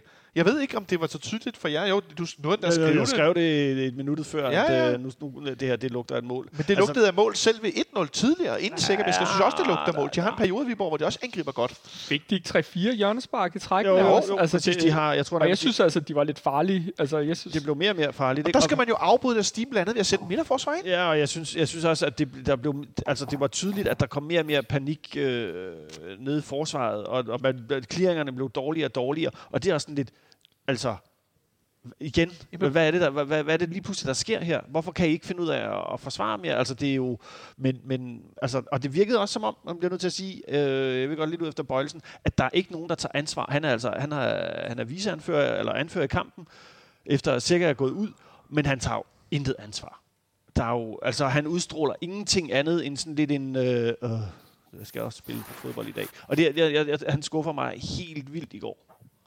Ja, jeg er ikke uenig. Må, må, jeg- må jeg stille et spørgsmål, ja. ja. som jeg har tænkt over? Fordi på de der defensive øh, hjørnespark, har vi ikke stadig konsekvent ingen på bagerste stolpe? Og det er jo, usæ- jeg ser ikke så meget international fodbold. Jeg tror, Jens Dage var ved at Ja, Bøjle står jo øh, Bøjle, bagerste men stolpe, bevæger Bøjle sig, Bøjlesen ikke sig derhen undervejs? Han står der jo ikke til at starte med, gør? Og jeg er ret sikker på, at han faktisk også bevæger sig derhen. Ja, fordi at, øh, at, at det er jo der ret mange af vores mål, der netop kommer der ved bagerste. FC Nordsjælland, der de hætter den ind, er jo også omkring bagerste. Det er, nej, det er ikke engang bæres. Det er, bare, det er nærmest til, til side midt i målet. Ja, det er det, der er så vanvittigt. Men, men, men, men der, Nævn ikke det mål, mand. Øhm, Undskyld. Men, men jeg har bare undret mig over, at det, det, det virker meget, meget konsekvent, at vi ikke har en derhenne. Øh, hvilket undrer mig, fordi vi har en målmand, som jeg ikke er så tryg ved, når han bevæger sig ud i feltet. Som, det er meget FCK Classic, ikke? Men, Ja. men, men det er jeg ikke, så det, det har bare undret mig. Øh, Men øh, jeg synes, det er interessant, fordi øh, Glenn Riddersson var i studiet i går, og han må, må sige sig ret meget berøringsflade med Superligaen, og lige har haft det som Superliga-træner. Han har helt sikkert analyseret rigtig, rigtig mange hold. Meget grundigt. Lige før. Og han siger bare sådan meget stille og roligt, jamen prøv at høre, i Superligaen er der helt vildt mange hold, der er gode på offensiv hjørnsbak. Det er der rigtig mange hold, der er. Der er rigtig mange, der er virkelig gode til at, at indøve, øh, hvad skal man sige, øh, sådan nogle øh, kombinationer osv. Og det er vi jo også i FC København. Men og, det, og når der er mange hold i liga, der er det, så skal man altså bare være skarp, når man har Jørgenspark mod sig, fordi selv så bliver der altså mål. Og det ser vi Altså, jo igen i går. FC Midtjylland har jo vist, at det sagtens kan lade sig gøre og forsvare imod. Så, så altså, jeg tænker jo, Ruben Sejes øh, blev berømmet for, at han var god på dødbolde og alt sådan noget. Der. Det, det overrasker mig lidt, at øh, vi er så svage på dødbolde, fordi øh, jeg ved godt, det også har noget at gøre med, hvad for nogle spillertyper man har. Og det er klart, når den ene af vores midterforsvar er Bøjlesen, der ikke er højere end tobak for en skilling, så, så er der så nogle udfordringer. Men, men altså, øh, der må jo kunne trænes på det der, og som Michael også siger, så må der skulle stå ind på bagerste stolpe på stregen, eller der må jo, som jeg også nævnte, være en mand øh, op ved midterlinjen, som så trækker yderligere to øh, modstanderspillere væk fra feltet, eller et eller andet. Altså, det er som om, vi bare bliver ved med at gentage det samme, og det samme, og det samme. Og det der i går, det var jo bare en katastrofe, der ventede på at ske med de der hjørnespark, der bare kom i træk. Og en katastrofe, at man med 30 sekunder tilbage giver sådan en hjørnespark væk, hvor der står en Viborg-spiller og to FCK-spillere næsten nede ved hjørnefladen, og så får han alligevel sparket den ind på en FCK og sådan noget. ikke? Altså, det er...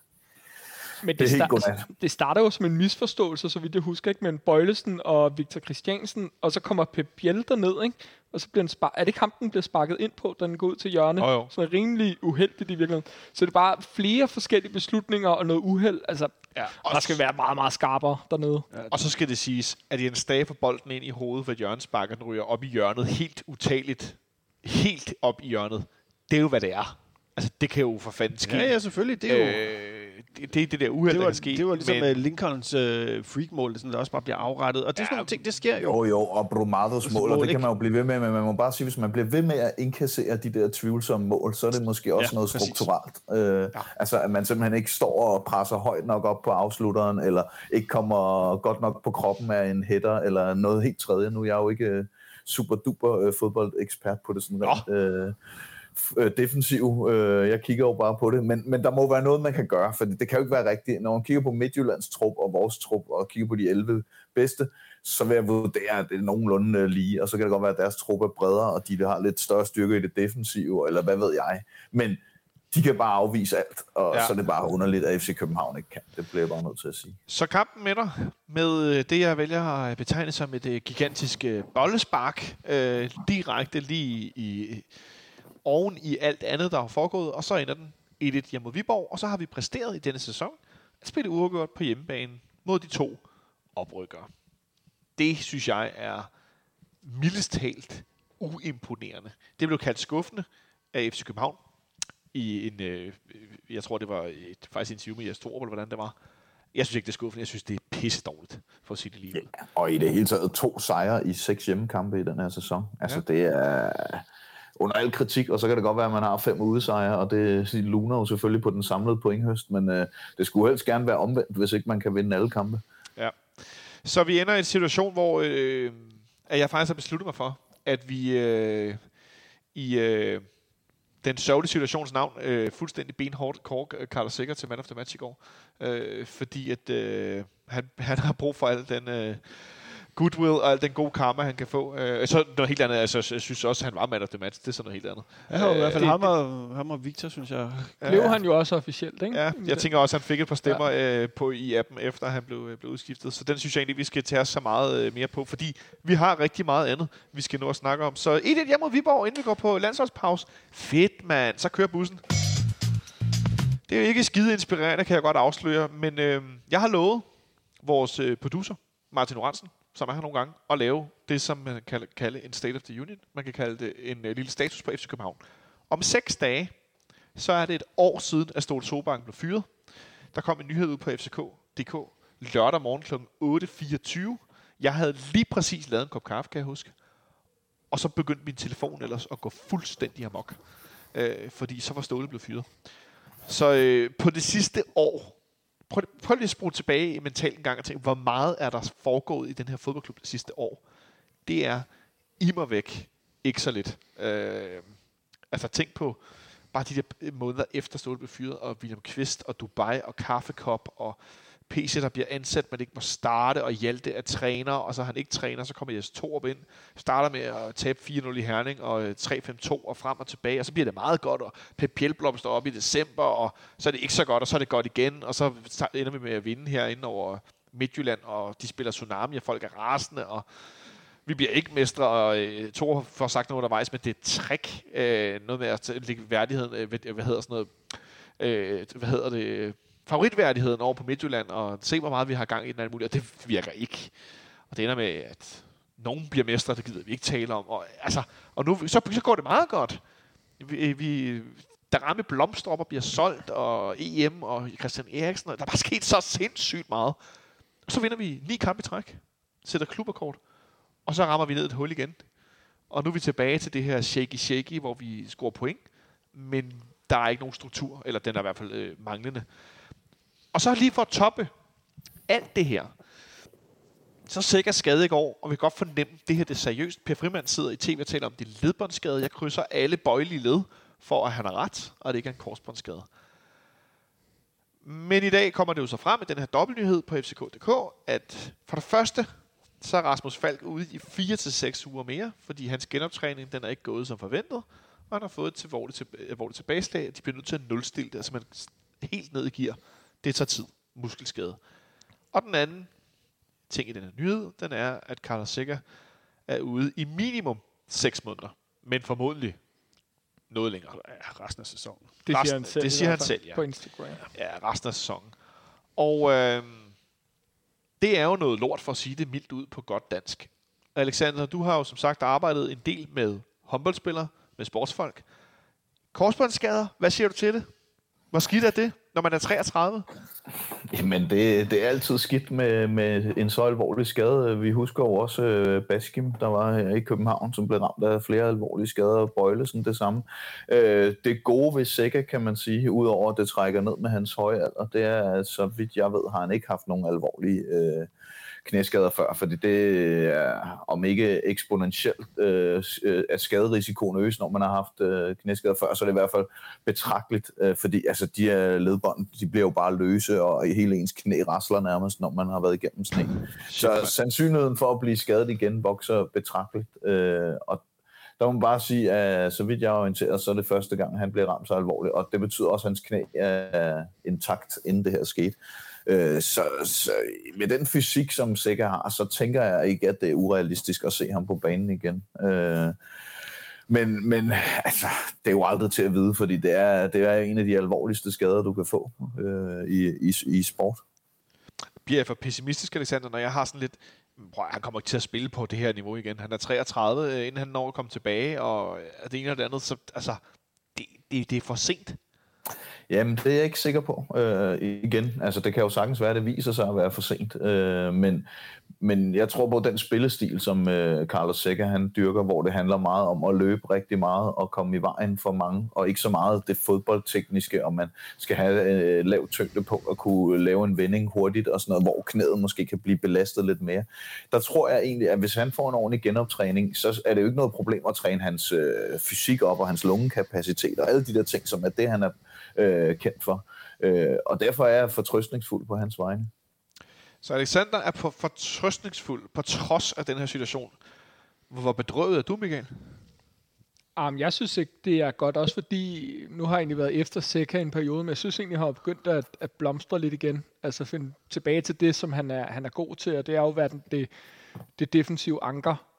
Øhm, men det ændrer jo ikke ved, at nu står vi i en situation, hvor at vi pludselig skal finde nogle andre, ikke, øh, ikke mindst også fordi Falk jo så er skadet i, i længere tid, og det sætter jo et vist pres på nogle af de andre spillere, øhm, og ikke mindst, at, at Lea skal til at steppe op. Nu kan han få lov til netop at spille uden Seca. Øhm, Ja, fordi det er, jo, det er jo den næste øh, del af det her.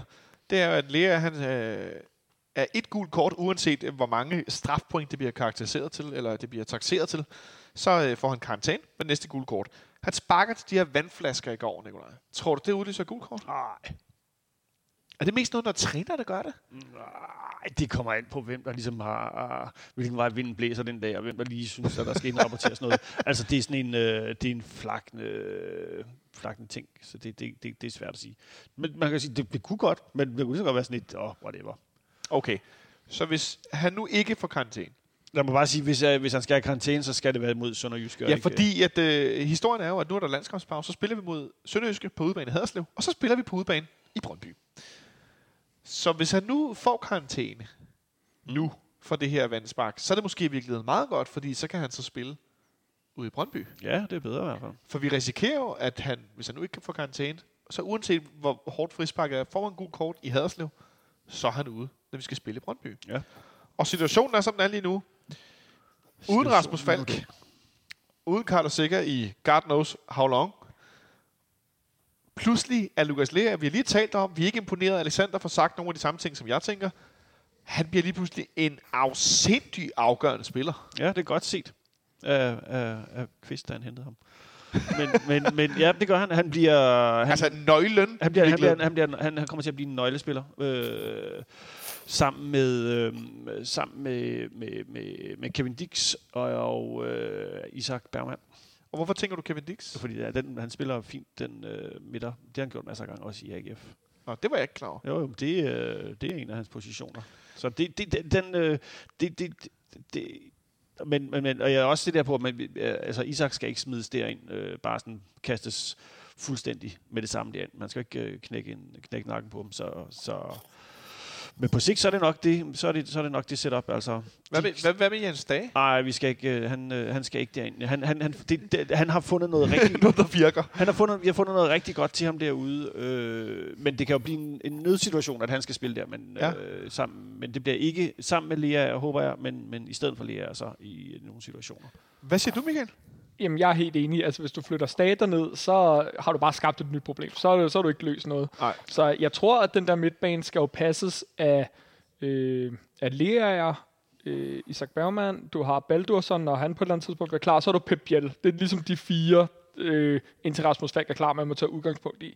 Øh, jeg har t- hvert fald selv argumenteret for, at, at jeg kunne godt tænke mig at se den her Lea øh, Isak, fordi at Lea er den, der så minder om Seca, og, og Isak er så den, der minder om Falk i en, i en dårligere udgave. Fair nok, ikke? Eller en, en mindre offensiv Ja. udgave. Man kan så sige, at hvis man så synes, at Isak er, er, er ung og ikke skal have det ansvar, så kan du bytte om på Isak og, øh, og Biel. Det var også en mulighed.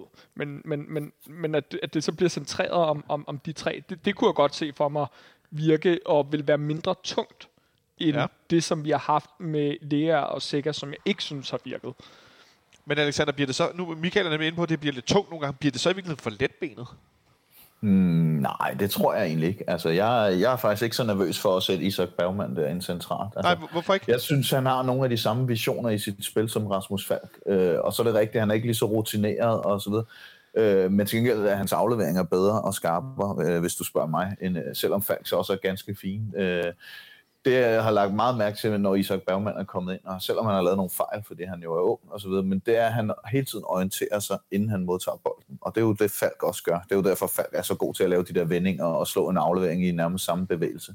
Og det synes jeg, Isak Bergman han har lidt af. Og vi skal jo ikke tage fejl af, at han har, på trods af sin unge alder, spillet hvad var det, 50-60 kampe i den bedste svenske række Ja. øh, for et øh, tophold eller semi-tophold. Øh, han har spillet en håndfuld landskampe for Island. Altså, han er faktisk ret rutineret af sin alder at være. Øh, så, så jeg vil ikke være nervøs. Selvfølgelig er der noget omkring relationerne og så videre, men det er jo en, vi satser på, går jeg ud fra, når vi har givet så mange penge for ham og udstyret ham med en femårig kontrakt. Så, så når nu situationen er, som den er, jeg vil måske også være mere tryg med Bal, øh, Baldursson øh, centralt sammen med Stage. Øh, nej, øh, undskyld, lærer ja. Men, men øh, ham ved vi jo ikke, hvornår han er tilbage. Og, og der vil jeg sige, jeg er helt tryg ved Bergman, og jeg synes i hvert fald, det er helt idiotisk at smide ham ud på en kant. Og så øh, taler man, hvis nu vi rykker Isak Bergman ind og spille øh, sammen med øh, øh, der øh, foran øh, Lea, eller ved siden af Lea, og så spiller øh, PBL foran. Er vi sikkert også, Michael, ved at nå dertil, så skal du tage Singer altså ind og spille den der venstre kant.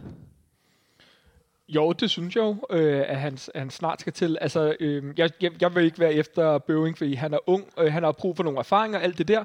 Men, men det er nok på tide, at vi, vi, vi får Sing i gang, også fordi, at, at Sings kvaliteter er jo til en kantspiller. Og det er altså, det, vi savner. Øh, det savner vi rigtig meget, den der fart. Altså, Bøving er jo ikke kantspiller heller. Altså, han er vel også bedre, når han kommer ind centralt. Og så ja. har han jo nogle masser af gode kvaliteter med, med, hvad der lader til at være et godt spark og sådan noget. Men, men, men hvis vi kan få sat sådan en kant ind og skabt den der... Øh, selvfølgelig er han en dårlig udgave af, af Darami, ikke? Ja, Ja, ja. Sådan ja. er det bare. Men hvis du kan få skabt den der venstre kant igen, der har, har, har fart, jamen så kan du få den der øh, asymmetriske opstilling, vi i virkeligheden har haft til at fungere markant bedre, og hvor vi rent faktisk bliver forhåbentlig en, en trussel ude på kanten igen, fordi det ikke kun handler om at slå et indlæg, men, men forhåbentlig at Lukas Singh kan komme ind i feltet og blive farlig på den måde.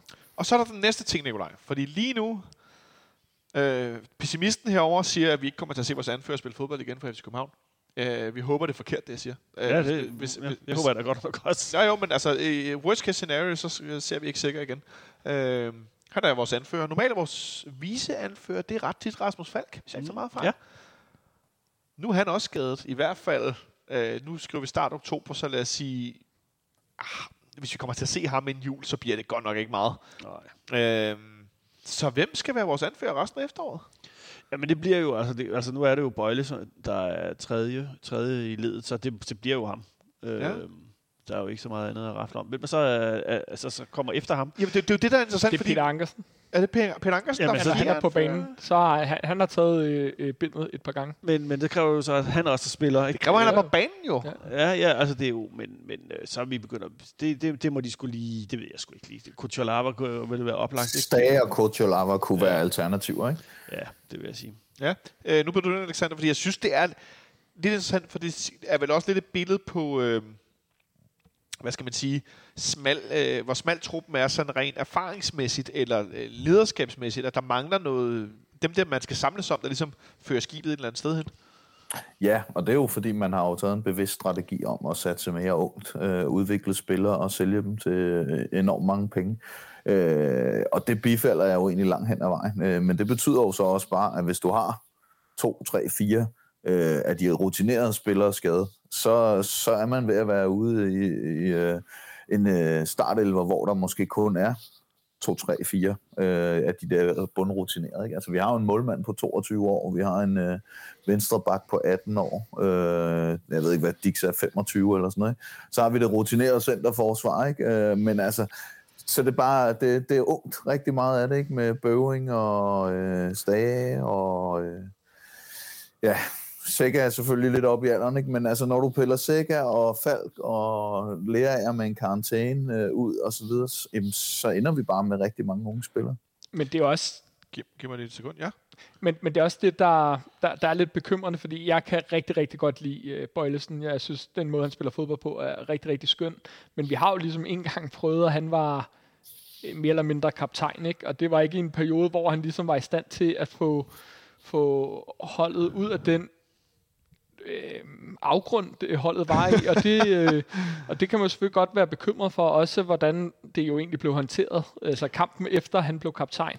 Øh, og der, der, der, der savner han nogle egenskaber. Jeg tror rigtig gerne, han vil være den der leder, men, men det lader bare ikke til, at det fungerer så godt for ham. Plus hans eget spil for tiden, i to gange i går, måske endda tre, men to gange i går spiller han bolden, altså direkte til Viborg spillere.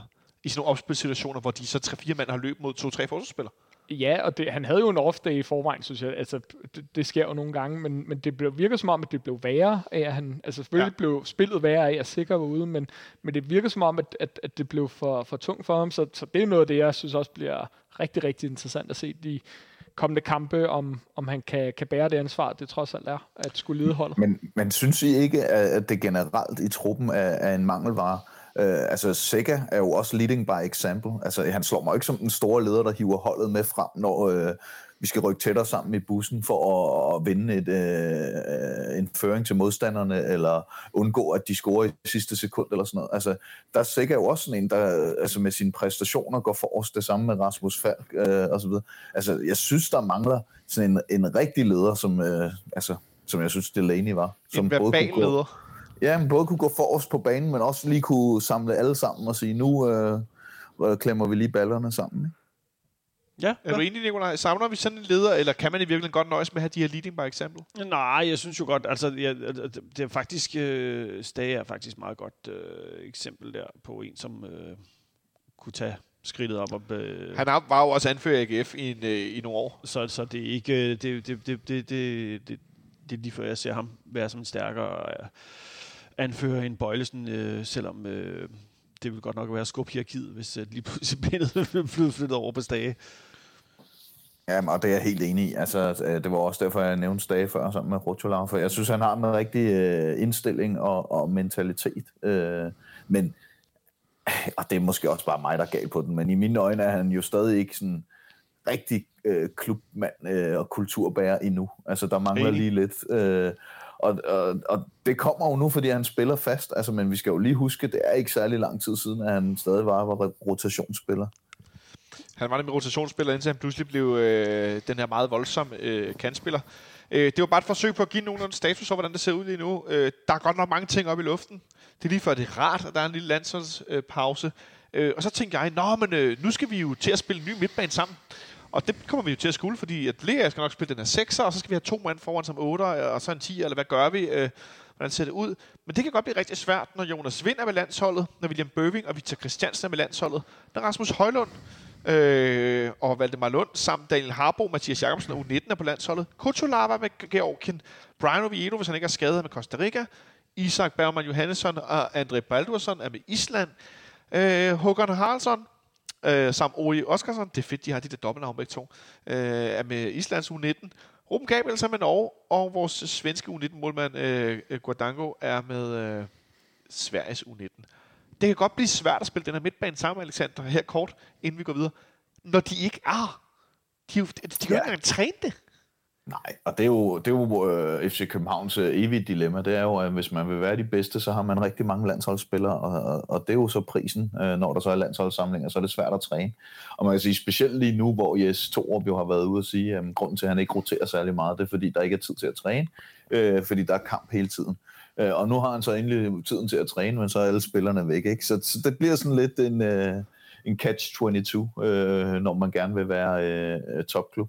Øhm, så det, sådan har det været øh, i mange år, og, og sådan vil det fortsat være i mange år fremadrettet. Så øh, det, det ved jeg ikke, hvordan man løser, men øh, det kommer i hvert fald ikke til at ændre sig lige forløbet.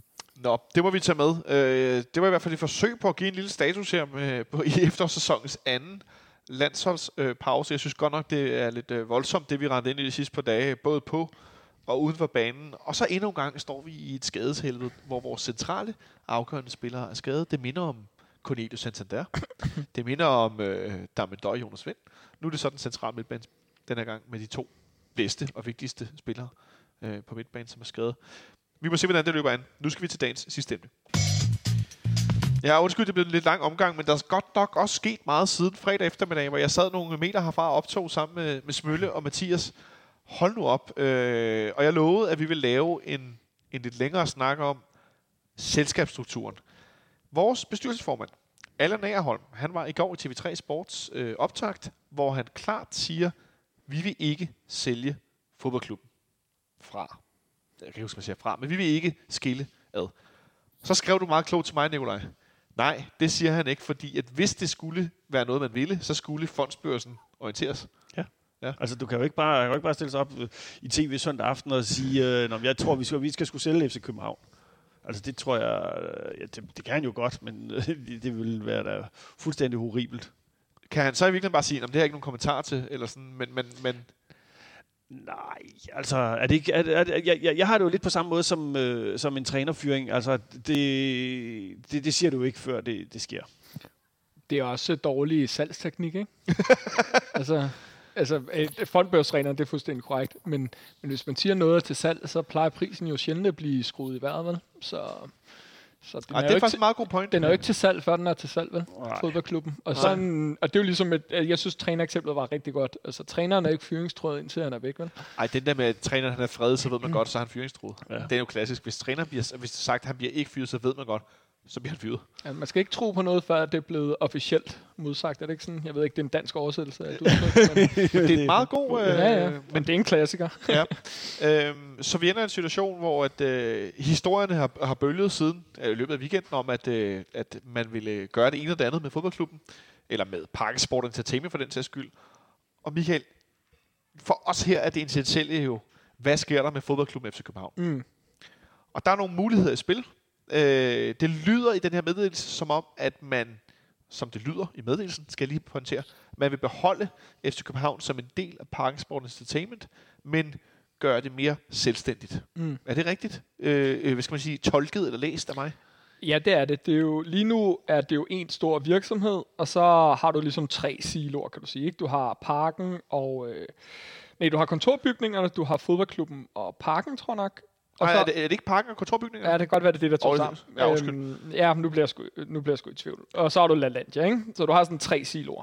Men nu er det jo i virkeligheden at, at, at, at køre de tre siloer ud i tre forskellige virksomheder. Altså, og det betyder jo at i virkeligheden, at de skal have tre meget mere selvstændige regnskaber og øh, medarbejderfunktioner og alt det her. Det er også derfor, jeg tror, at øh, alt det her med Vinder Antonsson kan nok ikke ses uafhængig af den her meddelelse. Hvor, hvor, hvorfor ikke? Fordi det, øh, altså tidligere har det jo været sådan, at, at, at medarbejderudgifter ligesom har været en stor fælles. Godt nok er det øh, regnskabsbasis, kan man godt se det delt op, men, men nu bliver det jo mere klart, at der er nogle medarbejdere, som er øh, hos SK, og nogle hos Landia og så videre. Øhm, og, og hvis man så også tror, altså det kan man jo i hvert fald godt spekulere i, ikke? At hvis man vil blive, altså gøre klar til tal, salg, eller i hvert fald, og det er jo også noget, der er vigtigt, det er, selvom at man måske ikke vil sælge FCK, eller LaLandia, eller Parken, jamen så bliver det jo nemmere, og og det er jo noget, nogle af de argumenter, de bruger for altså udefra kommende investorer, at investere i specifikke dele af, af virksomheden. Øh, og det har man jo faktisk allerede lidt gjort med, med LaLandia, hvor man udvider, men, men der er også hele den her parken-diskussion, hvordan kan du øh, udvide eller forbedre parken? Øh, det kunne også være kontorbygningerne, altså det var også et af de eksempler, formanden kom med, ikke? at jamen, øh, pensionskasser, vi betaler alle sammen, der har job øh, indtil en pensionsordning, og så skal de jo have et eller andet afkast, og et sikkert afkast, det er Ja, sikkert er der jo ikke noget, der er, men, men, men noget, der typisk er stabilt, det er at udleje øh, kontorbygninger, og så få et afkast af, af det. Og der kunne det jo være et eksempel, at hvis man gerne vil opgradere øh, de her kontorbygninger på den ene eller anden måde, så kunne man få en pensionskasse ind over. Øh, det samme kunne være med, med stadion. Men med, i praksis betyder det jo nogle lidt øh, interessante ting. Det er jo en fodboldklub, der skal til at lege stadion af sig selv. Altså, der bliver meget mere intern afregning mellem forretningsenhederne. Ja. Og så tror jeg ikke, at man skal undre sig alt for meget, hvis der er et eller andet, der bliver solgt fra på et tidspunkt. Altså, det, øh, det kunne være at LaLandia bliver. Det kunne godt være fodboldklubben og stadion bliver sammen. Det kunne være LaLandia, der bliver solgt fra, ikke? Øh, og så er resultatet virkelig det samme, at du har en fodboldklub, der står alene på en eller anden måde, ikke? Og vi går helt væk fra den tankegang, der var under... Øh, altså øh, under Donø, hvor man gerne ville have nogle forretningsområder, der gav en stabil indtægt, og som så kunne dække over, at fodboldklubben måske går underskud fra tid til anden, hvis vi kom i Europa, eller købte dyre, end vi solgte, eller et eller andet. Ikke? Øh, så det er jo en ret markant ændring i den måde, man tænker virksomhed på herinde, fordi man virkelig skal tænke på de her forretningsområder meget mere som tre selvstændige forretningsområder. Så det, jeg- det, det, det jeg hører lidt er, at, at vi øh, potentielt går i en noget mere økonomisk usikker, ting jeg siger det efter corona-perioden, men vi går i en potentielt mere usikker øh, periode i møde rent økonomisk, fordi vi ikke ved, altså nu har vi det her, når der Landia er åben, og når der er koncerter i parken, så er der steady flow, penge kommer ind. Det samme med fodbold. Der er mennesker herinde i går, de kører popcorn og øl, der kommer penge ind. Men hvis man står for sig selv, så er der ikke den her understøttelse. Det kan da godt gøre mig lidt nervøs. Ja, det kan jeg godt forstå. Det er jeg egentlig også selv lidt øh, nervøs for, for det er jo en fodboldklub, der, der, der i højere grad skal stå på egen ben ikke? Og, og levere resultaterne. Omvendt, så kan man så sige, at hvor at, at, at de to jyske aktionærer jo i virkeligheden købte sig ind i, i parken for at, øh, at få fat i LaLandia-benet. Ikke? Det var basalt set det, det gjorde. Ikke så meget fodboldbenet. Øh, jamen, så kan man jo få nogle udefrakommende øh, investorer, der vil øh, investere mere i fodbolddelen. Øh, og det er jo ikke første gang, at der har været de her spekulationer om, hvorvidt man kunne sælge fodboldklubben fra på den ene eller anden måde. Øh, og det kan jo så omvendt betyde, at der kunne ske nogle investeringer. Men, men det er klart, at, at, at den... Okay, nu er der sket meget økonomisk i parken selvfølgelig øh, øh de sidste 20 år, men, men men den her mere stabile sådan forretningsform, den, den ændrer sig, da det åbner det op for en hel masse spekulationer. Altså øh, herunder, om vi skal sælges. Ikke? Det er helt klart. Ja, ja, nu skal jeg her. Er, er, det- når man tænker man så en selskabskonstruktion, hvor man sådan har et holdingselskab ovenover det hele, som, som aktionærerne så ejer, eller er det sådan, at fordi jeg tænker, hvis Lars Seier ejer 30 procent af, af, af, det hele. af det hele nu, ikke? øh, og det så bliver splittet op i nogle datterselskaber, så er det vel, så kunne man jo forestille sig, at de 30 procent af Altså, så vil man måske hellere eje 30 procent af LaLandia. Det vil være mere værd end at eje 30 procent mm. af... Laver man, hvordan balancerer man så sådan noget ud? Jamen, det bliver jo meget interessant. Det er jo nok også noget af det, du skal se på. Men umiddelbart så er aktier til i Parken Sport Entertainment, som så vil eje tre selvstændige virksomheder i bund og grund. Men der er jo ikke nogen, der siger, at øh, Parken Sport Entertainment skal eje hele FCK. Det kunne også være, at de kun skulle eje 50% af FCK. Altså på den måde kan du sælge noget fra, eller bede om noget.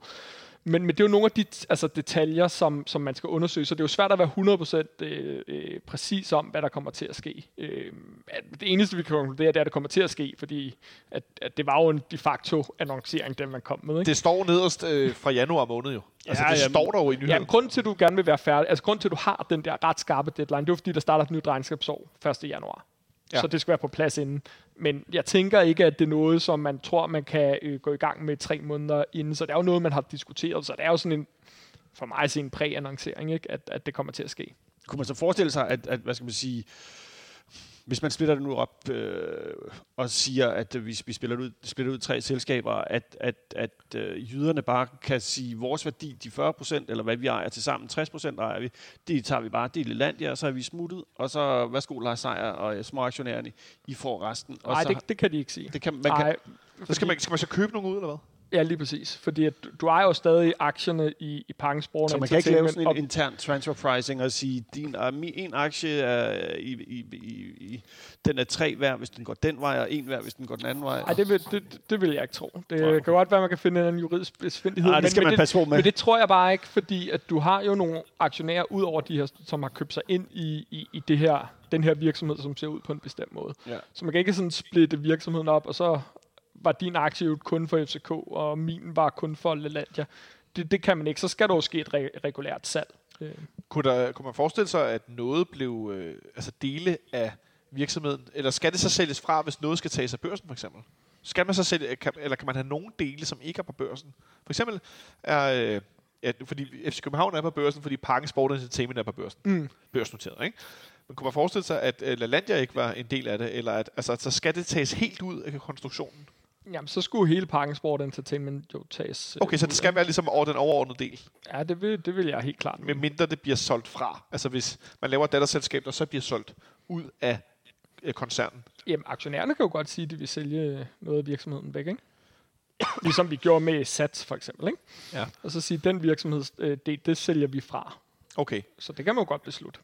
Men, men, men så, vi er en masse gode spørgsmål her. Nå, men vi, vi prøver bare at blive klogere, og så håber jeg, at I derude også bliver, øh, bliver, bliver lidt Så, klogere. så, så, så, så det man ligesom har gjort, det er, at man har taget, man tager nu buffeten øh, på, øh, på dit øh, all-inclusive sted, og så siger, nu får du der er en forret, en hovedret, en dessert nu.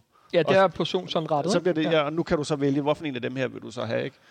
Jamen, ikke som aktionær af Parken Sport Nej, nej, nej, nej, Der- men der har- som, som, som, som vi, vi, altså det bliver splittet op, så det bliver lettere for nogen at komme og sige, jeg vil kun have, jeg faktisk kun have den der forret. Ja, så kan man jo vælge at sælge, øh, det ved jeg ikke, 30 procent af, af kontorbygningerne fra. Ikke? Så ejer man kun Parken Sport Entertainment 70 procent. Det, er jo- det er jo en beslutning, man kan Så, træffe. så det man kan gøre er, at, at når man gør sådan her rent, øh, hvad skal man sige, øh, øh, jeg får lyst til at sige regnskabsteknisk, sådan rent, øh, ja, rent teknisk, så gør man det muligt for nogen at købe sig ind i datterselskaberne. Altså det vil sige, at hvis mig og Nikolaj havde, øh, lad os sige, f- f- 3 milliarder, så kunne vi købe en eller anden procentdel af for eksempel øh, det, den underdel, der så bliver fodboldklubben. Jeg vil faktisk sige, at vi kunne købe hele uh, Parken Sport Entertainment nu. Hvis Ja, vi havde okay. 3 milliarder.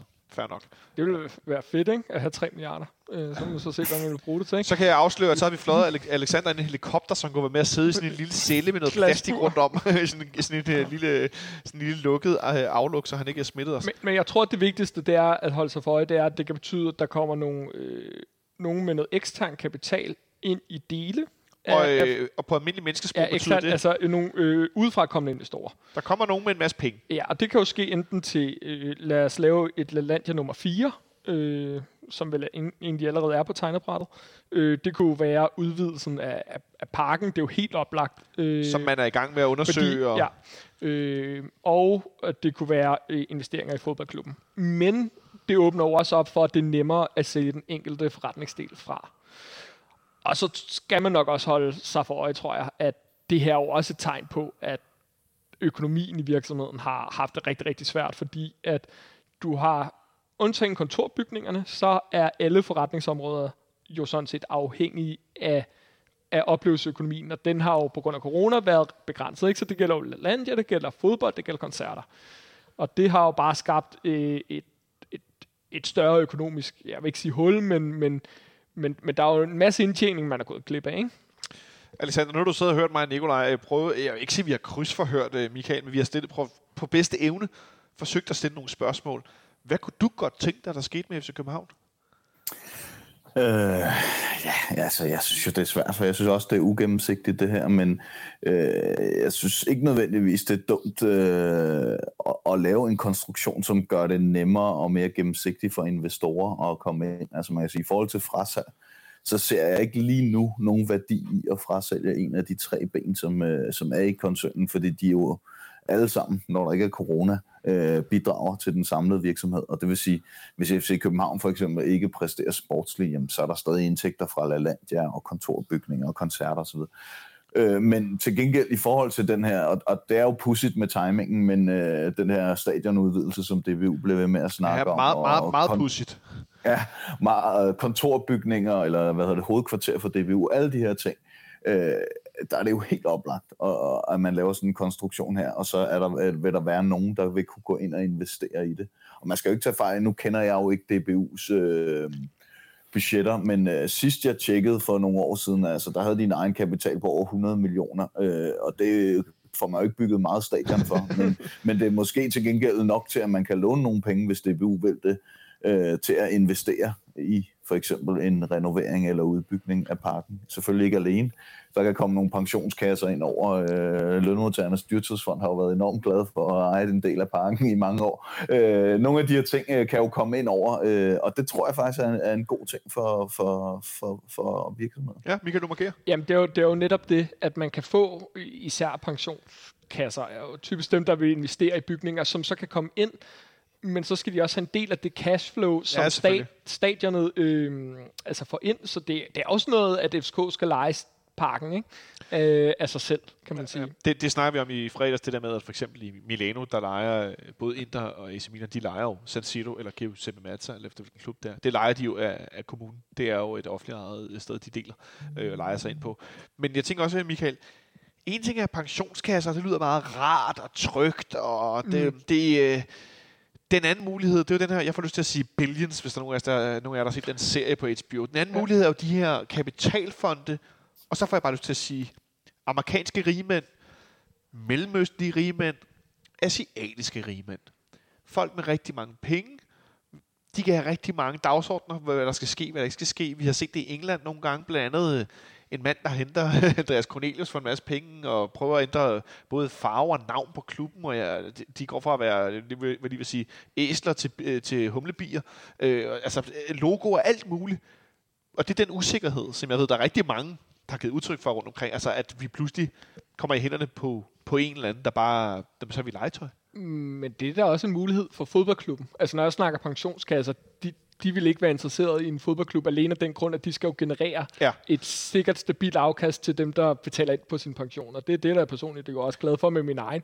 Men, men, men, men vi ved jo bare, at ejerskab af fodboldklubber, når vi ser rundt om i verden, er jo bare noget helt andet. Så det er jo nogle andre typer øh, mennesker eller fonde, der typisk vil investere i en, i en fodboldklub. Øh, så det, det, det kan jo godt være. Ja. Altså, det, det kan man da bestemt ikke afvise. Altså, vi, nu har vi jo, øh, hvis man kan huske det, så har vi jo to gange været ved at, så har der i hvert fald været, været tæt på noget opkøb. Øh, og den ene gang, første gang var jo Abramovic, øh, som, Hans søn, ja. ja, så, ja, som skulle, øh, som prøvede ville købe øh, den famøse LD-post, øh, lønmodtagernes dyrtids, som jo den, som som Lars Seier i dag har købt, øh, tilbage i 2000 og, øh, uha, det kan jeg sgu ikke, 11 tror jeg. Hvornår spiller vi mod Chelsea også? Det, det er, det Foråret 11. Ja, så det, jeg tror, det er det omkring. Øhm, og den anden her var jo øh, for halvandet år siden, øh, da Wes Edens og Fortress, manden bag Aston Villa, øh, og, og NBA... øh, Milwaukee something. er det Milwaukee, han har? Er det en NBA, et NBA-hold i hvert fald? Ah, something, something. øh, som han, øh, han investerede i og fik øh, fået værdien noget med tifoldigt på to år eller et eller andet. En, en, en meget god case, hvis man er inde i sådan noget sportsøkonomi. Øhm, og, og, og begge de her, begge de her takeovers, de må måske ikke specielt hostile, men de her takeovers, de var, gik jo på, at de ville købe Parken Sport og Entertainment, sælge alt andet end fodbolden fra, ikke? fodbold og stadion, det skulle beholdes. Og derfor kunne det jo godt være sådan lidt, når, altså, der må jo være nogen derude, som ser det her, som stadigvæk ser det som en god case. Øh, vi er et øh, top 45 hold, tror jeg, i Europa. Øh, Milwaukee Bucks. Ja. ja. Øhm, så det er jo ikke utænkeligt, at, at, at, at, øh, at den ene med, som, altså, begge gange har det været noget, der også havde en fod i, øh, i Premier League. Øh, Det, jeg tænker, det er ikke utænkeligt, at det er sådan noget, øh, man kan se nogle synergieffekter i. Så kan vi blive feederklub for Aston Villa. Hvad siger du til det, Michael Miller? Jeg Jamen, så er det måske Johan Lange, ikke, der står for det. Oh, hvem, der, hvem griner sidst? Den, der lærer bedst, lærer sidst, eller hvordan er det? Det Er, er noget, ikke? den dur, ikke? Øh, men, men øhm, Altså, og apropos feederklub, så virker det som om, at det er en god forretning for dem på, på heden, og, og bare kunne sende nogle spillere derover for et par hundrede millioner, når de har lyst til det. ja, det, er det er, når man selv kan bestemme, hvad de skal koste. Øh, men, men Michael, øh, med, for ligesom at afrunde øh, altså er det noget med, at, at vi kommer til at se og høre mere om det her før januar? Er det sådan, det skal forstås? Øh, jeg vil tro, der bliver truffet en beslutning inden øh, 1. januar, sådan, så man kan gå over til et nyt regnskabsår, at man, man skal følge nogle nye principper i forhold til, hvordan man øh, budgetterer og, og øh, ja, afregner på sådan et, øh, i sådan et regnskab. Ja. Det lyder jo, altså både for, for eller nær hånd, vi går over for PC, at altså, der kommer nogle forandringer, der kommer til at ske nogle ting. Det er fordi, altså PC siger det jo, øh, det kan vi godt for, forberede os på. Og der kan jeg ikke lade mig tænke, der kommer til at også ske noget altså andre steder, inden vi ser sådan en stor forandring. Øh, hvis at, øh, sammensætningen bliver anderledes, så er det klart, så har man nogle funktioner, der har været meget øh, bredt dækkende nu. De kommer til at skulle dække smallere eller mindre, eller ikke eksistere. Øh, jeg har ikke noget konkret eksempel, men altså, det kan jo være alt lige fra salg og sponsorer til, hvad ved jeg, ikke? fordi at tingene er meget øh, kædet ind i hinanden. Ikke? Lige præcis. Og der skal det jo fungere meget mere som tre forskellige virksomheder. Ja. Nå, øh, fik vi svar på, øh, blev vi klogere? Øh, jeg, jeg tænker ikke rigtigt, fordi vi ved jo ikke rigtig så meget. Jeg synes, det er sindssygt spændende. Jeg, jeg synes, det er meget interessant, fordi det er jo, i virkeligheden er vi på vej mod den største forandring i FC Københavns historie siden, at Flemming Østergaard, øh, Østergaard kom ind i klubben. Ja, og siden at vi valgte den her, altså først øh, købte vi parken, ikke, og så har vi udvidet med forskellige øh, øh, forretningsområder. Altså siden dengang, så er det da jo det største, den største ændring, der er sket med strukturen. Ikke? Så det, det, det er en mega stor ting, men det er svært at være præcis om, hvad det betyder i praksis. Øh, og det må vi finde ud af. Må Til sidst, Nicolaj? Ja. Men, men, øh, øh, men tror du ikke, at dem, der nu som, altså, dem, der sidder nu med på aktierne, og aktiemajoriteten, de vil jo gerne beskytte deres investering. Så også på sigt, så det er vel ikke sådan, at altså, de går jo ikke ud og laver noget, der er åndssvagt.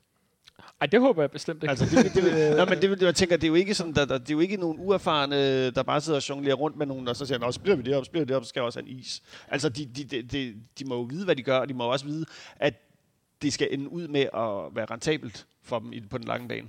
Helt klart. Øhm, og og pro- problemet for FCK er jo nok, at øh, pengekisten ikke er så stor, eller for Parken Sport og Entertainment, at pengekisten er så stor, at man kan bære mange af de her investeringer selv. Altså hvis man selv kunne, øh, kunne gå ud og låne, som kunne øh, ombygge hele stadion selv, eller et eller andet, ikke? Ja, så har man gjort det jo. så har man gjort det, Ja. øh, eller, eller bygge et nyt LaLandia. Men man ved, at der nok er en god business case for at gøre det, øh, ligesom at bygge LaLandia nummer 4 eller 5, eller hvad ved jeg.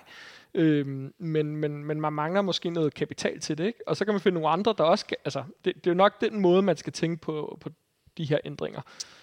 Ja. Jeg, jeg tror, det kan jeg godt sige for helt egen regning, jeg tror, der kommer en kæmpe pose penge ind til fodboldklubben. Ja, Øh, og hvem så kommer fra, det kan, så kan vi altid blive glade eller kede af, hvem det er, der kommer med. Men jeg tror simpelthen, der kommer en ordentlig øh, 6 dollars. Eller yen. Eller, eller Ja, noget, altså, det er skal nok jeg- veksles til danske kroner. Ja, Ja, det skal jeg, det jeg, nok. håber det, jeg håber mere på dollars end Jens, så Ja, den men lad mig bare sige, at jeg, jeg, øh, jeg har sgu en, øh, en, en, en, en idé, og jeg har ikke en skid handling. Jeg griber den bare ud af luften øh, på, at der kommer penge ind. Vi har kun lige en lille bitte ting tilbage, inden vi lukker ned for i dag, for jeg tror, det var det, vi kunne få ud af den her øh, ikke så klare meddelelse indtil videre. Jeg trykker lige sådan her. Og så skal I lige strække hjernen. 30 sekunder, gentlemen.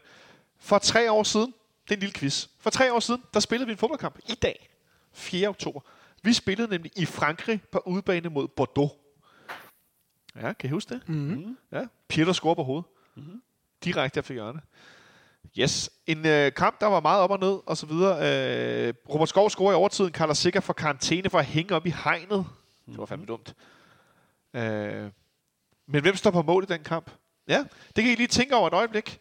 Fordi vi, nu øh, er, det kan I, kan få lov at tænke over, så snakker jeg lidt. I får lige 20-30 sekunder. Fordi nu er vi jo på landsholdspause de næste øh, 14 dages tid.